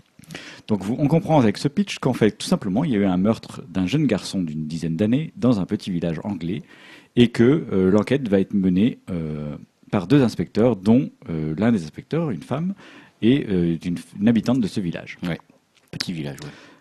Donc cette série, très simplement, c'est une série anglaise, une série policière. Pourquoi je voulais en parler ? Parce que à première vue, je voulais absolument pas m'intéresser à cette série, et en fait, je suis tombé dessus par hasard sur le premier épisode que j'ai regardé, et j'ai été happé littéralement par cette série. Ouais. parce que je m'attendais Broadchurch. Alors, quand on dit série anglaise policière, je m'attends à du vieil Agatha Christie complètement chiant. Hein. Je m'attends à Inspecteur Barnaby. Voilà, la série que regardent les gens. On ne jugera pas. On ne jugera pas. Voilà. Enfin, pour moi, ça fait vieille série, quoi. Vieille série en pantoufles qu'on regarde en pantoufles. Je crois que c'était Julot de Gameblog qui regardait ça. Je me rappelle. Ah ouais, on parlait dans un podcast. Inspecteur Barnaby, il adorait. Voilà. Bon, bah, pour moi, ça a une image. Je ne connais pas Inspecteur Barnaby, en fait. Hein. Je confesse, mais pour moi, c'est une image de série pantouflarde qu'on regarde et qui n'est pas très intéressante. Broadchurch, c'est très loin de tout ça. Broadchurch, c'est une série très bien écrite, déjà. Ouais. Ce qu'il faut savoir, il y a à ce jour 2 saisons. Chaque saison fait 8 épisodes. Le producteur ne voulait pas en faire une 3e, mais finalement a confirmé en faire une 3e. D'accord. Il n'en fera pas de 4e ni de 5e. Il a dit que ça serait la saison finale. D'accord. Ce qui est intéressant, c'est que c'est une idée toute simple d'un meurtre d'un enfant et que la série devient de plus complexe au fur et à mesure des épisodes. C'est-à-dire qu'on assiste à l'implosion sous nos yeux d'une communauté. C'est-à-dire qu'au début, on commence à comprendre les liens qui sont tissés entre les gens petit à petit au fur et à mesure que l'inspecteur mène l'enquête. Et en fait, l'enquête révèle petit à petit la vie privée de chaque personne. Et... comme Twin Peaks. C'est un peu ça. C'est un Twin Peaks un peu pas du tout louche en fait. Voilà, pas bizarre. Voilà, pas du tout lynchien. Il n'y a pas des chevaux et des géants, quoi. Non, il n'y a pas de géants muets, il n'y a pas de choses comme ça. Mais par contre, ouais, c'est très intriguant et effectivement, on apprend chaque personnage ses secrets les plus sombres que chacun essaye de cacher depuis des années dans une communauté où tout le monde se connaît, quoi. Voilà, tout le monde se connaît, et tout le monde découvre qu'en fait, ils ont des liens les uns avec les autres. Parfois, des liens entre amants et mariés et amants. Enfin, voilà, un tel couche avec un tel, un tel a tel passé qui est dévoilé. Du coup, tout le monde lui en veut. Enfin, voilà. Donc, c'est une série qui est très bien écrite. Ce qui m'a beaucoup plu aussi, c'est les personnages. Je trouve que les personnages ont ce que j'aime beaucoup dans une série, une sorte de dépassement de soi. C'est-à-dire que l'inspecteur, un des inspecteurs a une certaine faiblesse physique et il essaie d'aller par-delà cette faiblesse. Je trouve ce dépassement de soi toujours très agréable dans une série. Ce que j'ai moins aimé de la série, c'est la 2e saison, malheureusement. D'accord. Je sens qu'elle est vraiment, la 2e saison a été rajoutée. Je trouve que ça se sent vraiment beaucoup, que la première saison suffisait elle-même. Parce qu'à la fin de la première saison, ils trouvent le coupable ou... Je dis pas. On n'en dira pas plus. Mais en tout cas, la première saison se suffit elle-même. Et alors le coupable qui est donc écoute, disons que je dirais juste que la première saison se suffit elle-même. Je te dis pas si on trouve le coupable ou pas. C'est pas à la rigueur, c'est même pas l'intérêt. C'est pas ce qui est important en fait. C'est pas ce qui est important dans cette série. C'est-à-dire on finit la première saison, on se dit c'était une très bonne série, je suis content de l'avoir vue. D'accord. On sent pas le besoin d'en savoir plus. La 2e saison a été faite après coup. Elle est intéressante, mais je trouve qu'elle est moins forte que la première saison. Je crains pour la 3e saison malheureusement. En tout cas, je vous conseille ardemment. Pardon. C'est ce qui fait peur pour la 3e saison. Oui. Je me demande vraiment ce qu'ils vont pouvoir refaire. Quel va être le fil conducteur, quoi.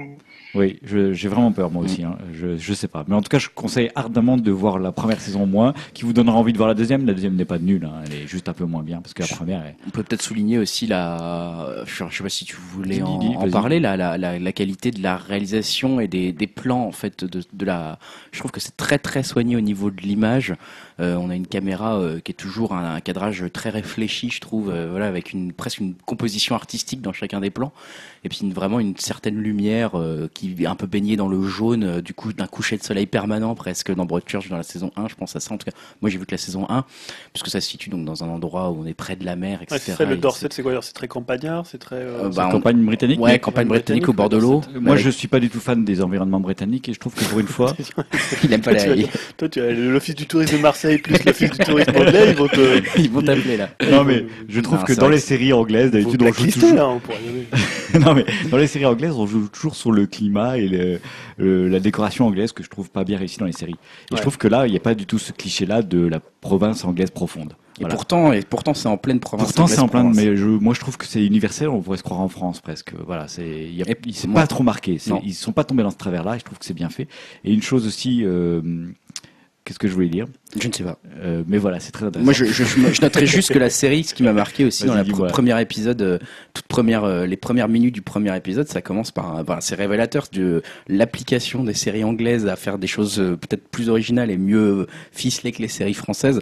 Ça commence par une sorte de plan séquence filmé sur avec un comment ça s'appelle ça, une Steadicam, voilà, où on suit un personnage dans la rue justement, où il dit bonjour à plein de personnes. Enfin voilà, on voit qu'il connaît un peu tout le monde, que tout le monde se connaît. On comprend déjà pas mal de petites choses dans un petit plan séquence comme ça qui dure 5 minutes, et en termes de réalisation qui est ultra bien faite, parce que voilà, qui est suivi au Steadicam, qui est hyper bien monté. On passe d'un trottoir à l'autre, etc. On suit plusieurs personnages en même temps. Et là, en 5 minutes, on voit tout de suite qu'on est déjà dans une série où l'ambiance on la comprend, la qualité de la réalisation elle est là, la qualité du montage est là, la qualité de l'acting est là. Un autre point fort, c'est le rythme de la série. Et le rythme de la série, ouais. Tous les enjeux sont posés en 5 minutes. Ouais, 5 minutes. Mais vraiment 5 minutes. L'intro et cette scène-là. Et ça dure combien de temps par épisode ? C'est 1 heure, enfin, ouais, 45 minutes, 1 heure, ça dépend des épisodes. Combien d'épisodes ? 8. Pour la première saison. Court, 8, pour c'est court, ça va vite, c'est très dense, c'est ça qui est bien. C'est très très dense, on ne s'ennuie vraiment pas dans aucun épisode. Hein. C'est rebondissement sur rebondissement, voilà. Il faut juste savoir que France 2 a décidé de faire un remake, malheureusement. Oh non, parce que il y a quand même l'ambiance anglaise, même si peut être international. C'est pour ça, d'où mon malheureusement, parce que je trouve que la série a un état de grâce qui se suffit elle-même, il ne faut pas y toucher. Mais c'était diffusé en France c'est encore diffusé en France, il y a la saison 2 en ce moment qui est encore diffusée. Je noterai les performances des 2 acteurs principaux, des 2 inspecteurs, là justement. Donc le mec là qui s'appelle Alec Hardy, voilà, David Tennant, qui joue Doctor Who aussi, enfin qui a joué Doctor Who, et je ne sais pas s'il le joue encore parce que je connais pas très bien Doctor Who, hein, donc Dim il joue. Ouais, c'est plus lui. Ouais. Et l'autre inspectrice, alors je ne sais pas comment elle s'appelle, Ellie Miller, l'actrice. Voilà. Donc Ellie Miller dans la série, cette actrice-là joue d'une façon absolument magnifique, quoi. Enfin, elle est vraiment très crédible, c'est pas une seule fausse note. Et moi, elle m'a ému, quoi, cette nana. Hein. Elle m'a ému en plein de scènes, elle joue d'une justesse. C'est bluffant. Dernier point pour vous convaincre que cette série est bien, c'est qu'elle a eu un succès énorme en France, 6,7 millions de spectateurs, et qu'elle a fait mieux que Joséphine en Ce Gardien. Ce qui prouve sa qualité. C'est pour dire que c'est une série de qualité. Est-ce que ça veut dire qu'ils vont arrêter Joséphine dans le Gardien, que les gens vont dire non, on veut plus Joséphine dans le Gardien? Non, on dirait. Joséphine dans le Gardien, c'était F1. Là, c'est diffusé sur France 2. Non, mais voilà. Bon, on vous encourage, en tout cas, Grégoire qui l'a vu, Dim qui l'a vu, se joint à nous, à voir cette série, si un jour tu peux tomber dessus. Ouais, franchement, ça vaut le coup pour l'ambiance. Moi, je regarde Joséphine au Gardien. Tente quand même, alors. Voilà, c'est une bonne série, c'est une bonne surprise, voilà. On valide. On va continuer avec les sorties ciné des 2 semaines à venir. Tiens, Dim, commence par nous parler. Qu'est-ce que tu as remarqué le 20 mai qui te plaisait? À la poursuite de demain de Brad Bird, avec George Clooney. Ça, c'est un mec bien, ça, tu vois. Je crois que Grégoire l'avait repéré. Il a repéré les bons films, la Dim. Julien aussi. Donc, le réal de Mission Impossible, Ratatouille, Indestructible. Ça a l'air un peu fantastique, fantasy. Est-ce que ça n'a pas l'air trop cucu? Non. Après, moi, comme j'avais déjà dit dans un autre podcast, je regarde pas trop les bandes annonces pour justement garder la surprise, donc je sais pas, mais bon, vu des affiches, ça m'a intrigué quand même bien, quoi. Moi, je trouve que le monde imaginaire, donc ça se passe dans imaginaire du futur, quoi. Ça se passe un peu dans le futur où on ne sait pas exactement, mais il a l'air d'être hyper bien développé, en fait. Plein de détails qui fourmillent, plein d'une super imaginaire, très très recherché. Moi, comme on disait un peu off, en off avant, c'est un film qui pourrait me faire penser aux films qu'on aime bien quand on est enfant, en fait. Comme quand on a vu la première fois qu'on a vu Retour vers le futur et qu'on s'est dit mais waouh, c'est incroyable tout ce qu'ils ont imaginé pour 2015, quand je parle de Retour vers le futur 2. Et là, ça me fait un peu penser à ça, en disant waouh, ils ont été loin, et c'est un film qui peut faire rêver l'enfant qui est en nous. Alors je dis pas que ça sera réussi. En tout cas, moi, ça m'a donné envie pour ça, quoi. D'accord, je serais curieux que vous nous fassiez un retour. Je pense que j'irai le voir. Dim, oui, Julien t'a dit que tu étais intéressé aussi. Oui, je sais pas si j'irai le voir, mais j'irai le voir en vidéo. Ok. Et il y a la loi du marché aussi, le 20 mai. La loi du marché, ça c'est un de mes choix. Ouais. Greg aussi. Stéphane Brisé. Donc moi, c'est un réalisateur que j'aime énormément. Tu te souviens, Grégoire, un de ces films qu'on avait vu ensemble? Je ne sais pas, dis-moi ce que je ne suis pas là pour être aimé. Ah, j'adore ce film. Voilà. Oh là là, qu'est-ce qu'il a réussi ce film. C'est pas son premier film, mais c'est un de ses premiers films. Il a fait aussi Mademoiselle Chambon, que j'avais adoré. Ouais. Et Quelques heures de printemps. Mademoiselle Chambon et Quelques heures de printemps, c'était déjà avec Vincent Lindon, qui est l'acteur principal de La loi du marché, qui a fait très forte impression à Cannes. Très grosse buzz de ces dernières heures. Je suis fan absolu de Vincent Lindon, moi j'adore sa présence, il n'a pas besoin de jouer beaucoup. C'est un très bon acteur. Voilà. Je suis assez curieux de voir La loi du marché, qui m'a l'air quand même un film assez dur, mais je ne sais pas. C'est sur le capitalisme et ses dérives, on va dire, mais vu du point de vue humain. C'est un homme brisé qui a du mal à se relever, d'après ce que j'ai compris. Oui, quelqu'un qui a été au chômage, en fait il a été au chômage pendant longtemps, il a une 50aine d'années, il retrouve un boulot et en gros, jusqu'à où on est prêt à qu'est-ce qu'on est prêt à faire pour garder son travail dans ce genre de situation, quoi. Sans que ça soit non plus dans le truc complètement surréaliste, hein, mais en posant les bonnes questions qui font un peu froid dans le dos dans un monde capitaliste aussi froid que la bande-annonce peut le montrer, quoi. Très bien. Pour le 20 mai, c'est le 20 mai qui avait ton acteur préféré, Dim, qui le 27 mai. C'est le 27 mai. Alors quel est ton acteur préféré? Non mais moi j'ai un film encore le 20 mai. Ah, excuse-moi. Excuse-nous, Dim. Ah, parce qu'il y a quand même le nouveau film de Arnaud Desplechin, donc qui s'appelle Trois souvenirs de ma jeunesse, qui n'était pas en compétition à Cannes, mais qui est, je crois, dans une autre catégorie. Il me semble, ouais. Et bah voilà, moi j'adore Desplechin pour Warren, pour Un conte de Noël, souvent des films assez denses.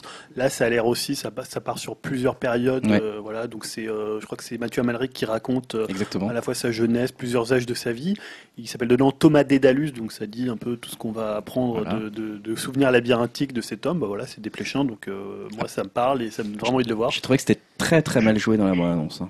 Par contre, ça m'a choqué. C'est une façon de diriger Desplechin aussi. Ah bon, ok, bah je suis peut-être pas très connaisseur de ce réalisateur. Un conte de Noël, moi, ça m'avait beaucoup perturbé. Mais là, c'est très très mal joué. T'avais vu un Warren? J'ai vu Un conte de Noël, j'ai pas vu Warren. Un conte de Noël, c'était très très bien. C'est bien, hein, mais ça m'avait beaucoup perturbé. Mais je trouvais très réaliste. C'est un style de film. Je pense mais ça mérite d'être vu parce que ça a l'air d'être effectivement, comme tu l'as dit, assez dense. Rien que l'annonce, on va le voir entre bobos là. La non. Bien dans une salle. Voilà, c'est ça. Tu me rends des piles. Salle de quartier, voilà. Je ne sais pas pourquoi j'ai dit ça. C'est pas moi qui fais la blague. Je propose qu'on passe à un autre film du 27 mai. Donc le 27 mai, Dim, qu'est-ce que tu vas aller voir au ciné? Le nouveau Desplechin. San Andreas. Non, c'est San Andreas. Avec The Rock, le meilleur acteur du monde, avec David Tennant quand même, parce qu'il faut pas déconner. Alors... c'est quand même un peu le gars qui te sauve. Tu vois, quand il n'y a pas beaucoup de bons films qui sortent dans une semaine, bah, t'es bien content qu'il y ait un film avec The Rock ou Jason Statham, tu vois. Au moins la semaine est sauvée, quoi. Alors, est-ce qu'il va faire un rock bottom à un immeuble en train de tomber, tu vois? C'est ça ma grosse question. J'espère bien, quoi, tu vois. En tout cas, moi j'ai vu la bande-annonce, c'est vrai qu'elle dépote, c'est 2012, quoi. Ah bah là, c'est 2012, ils ont mis de l'argent dans les effets spéciaux, ouais. Et le rock va sauver le monde. C'est plus pour déconner que je dis ça, hein, ça n'a pas l'air terrible, mais bon. Ouais. Voilà, pour rigoler, ça peut être sympa. Sinon, il y a Maggie avec Schwarzenegger. Ah ouais, là, donc la question, c'était de savoir qui reprenait le rôle de Jean-Marc Thibault et de Rosy Vart. Franchement, je ne voyais pas Schwarzenegger dans le rôle de Jean-Marc Thibault, mais bon, ouais. Pourquoi pas? Peut-être trop fermé l'esprit. Ah, peut-être qu'il travaille à la quincaillerie de Jean-Marc Thibault dedans et que voilà, il est médecin avec. Il l'a racheté, c'est un Américain qui vient s'installer en France. Ouais, peut-être. On sait pas. Voilà, et puis elle voit souvent rouge. Bon, il faut que cette blague s'arrête. Donc, de quoi parle Maggie, Dim, si tu peux nous faire le pitch? Il me semble alors que c'est donc Abigail Breslin qui joue la fille de Arnold Schwarzenegger, c'est ça, qui est atteinte d'un virus qui va la transformer lentement en zombie. Et lui, il cherche un moyen de la sauver. Donc après, ça m'a fait penser, j'ai pas fait le jeu, mais un petit peu à The Last of Us, voilà, la relation entre un père et une fille. Après, dans Last of Us, c'est peut-être pas le père, je sais pas du tout, mais non, ça m'a fait penser à ça, même aussi au niveau des affiches et tout. Ouais, tout apparemment, des gens disaient dans la réalisation, dans les scènes, dans les plans. Ouais, c'est ce que tout le monde dit. Moi, j'ai pas joué Last of Us en fait. J'ai fait Last of Us, mais j'ai pas eu la bonne annonce de Maggie. Pas trop parce que moi, je rêve d'y jouer. Apparemment, il est même habillé pareil et tout. Schwarzenegger avec une sorte de chemise en bûcheron, apparemment comme le personnage. Moi, ça m'intrigue beaucoup ce film. Je l'ai mis aussi dans les films. Il a l'air pas si mal que ça. Écoute, Schwarzenegger a l'air d'être tout en retenue. Voilà, c'est exactement ce que j'allais dire, tout en retenue. Bravo. Et c'est le dernier rôle de Marthe Villalonga, non, c'est ça? C'est Abigail Breslin dans Marthe Villalonga. Elle se transforme à la fin, c'est jamais vu. C'est elle qui joue. C'est bien, il faut jamais lâcher une blague, moi je trouve. Bah, complètement. Bon, est-ce que vous voyez d'autres films le 27? Non. À ce moment-là, Cannes sera terminé, on saura qui a gagné. Oui, on parlera de Cannes, parce que c'est vrai que là, on n'en a pas parlé. Mais oui, d'accord. On parlera de Cannes la prochaine fois. Oui. On fera un petit retour sur les films qu'on n'a pas vus. Et pourquoi on est mécontent. C'est de la merde. Il jouait mal dans la bande-annonce, pourquoi il a gagné. Pourquoi on va arrêter de regarder tous les frères Cohen. On pronostique un film français qui gagne la Palme d'Or ou pas? Allez, moi j'aimerais bien Vincent Lindon pour meilleur. On a une bonne chance quand même là. Ah bon, tu crois? Pour le prix d'un film français. Oui, d'accord, mais bon. Après, statistiquement, on a une chance. Statistiquement, on est là. Merci Grégoire. Bon, il y a pas mal d'Italiens aussi. Ouais, allez. Bon, c'est ainsi que s'achève notre Upcast numéro 13, le podcast de tout le bonheur finalement. 13, c'est exactement ça. 13, ça porte bonheur. Je vous rappelle que vous pouvez. Et des clowns tueurs quand même.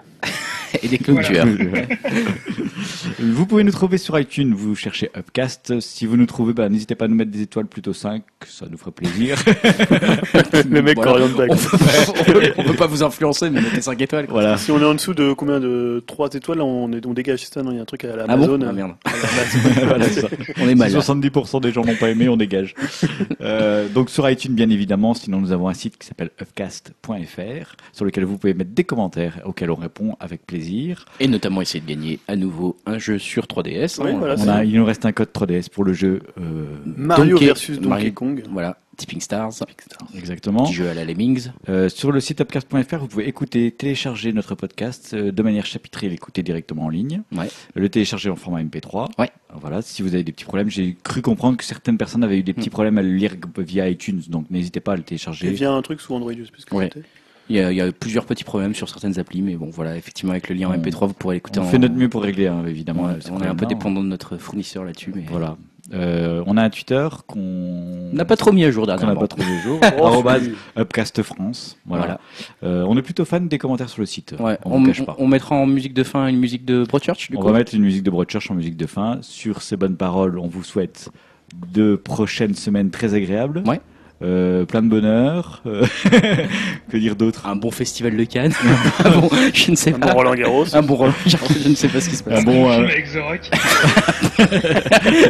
Un bon San Andreas. On vous donne rendez-vous fin mai. On va aller se coucher, là. Et puis on va aller se coucher. Moi, je vais aller jouer à Witcher 3. Ouais, plutôt. Allez, à bientôt. On vous dit à la prochaine fois. Salut. Salut à tous. Salut tout le monde.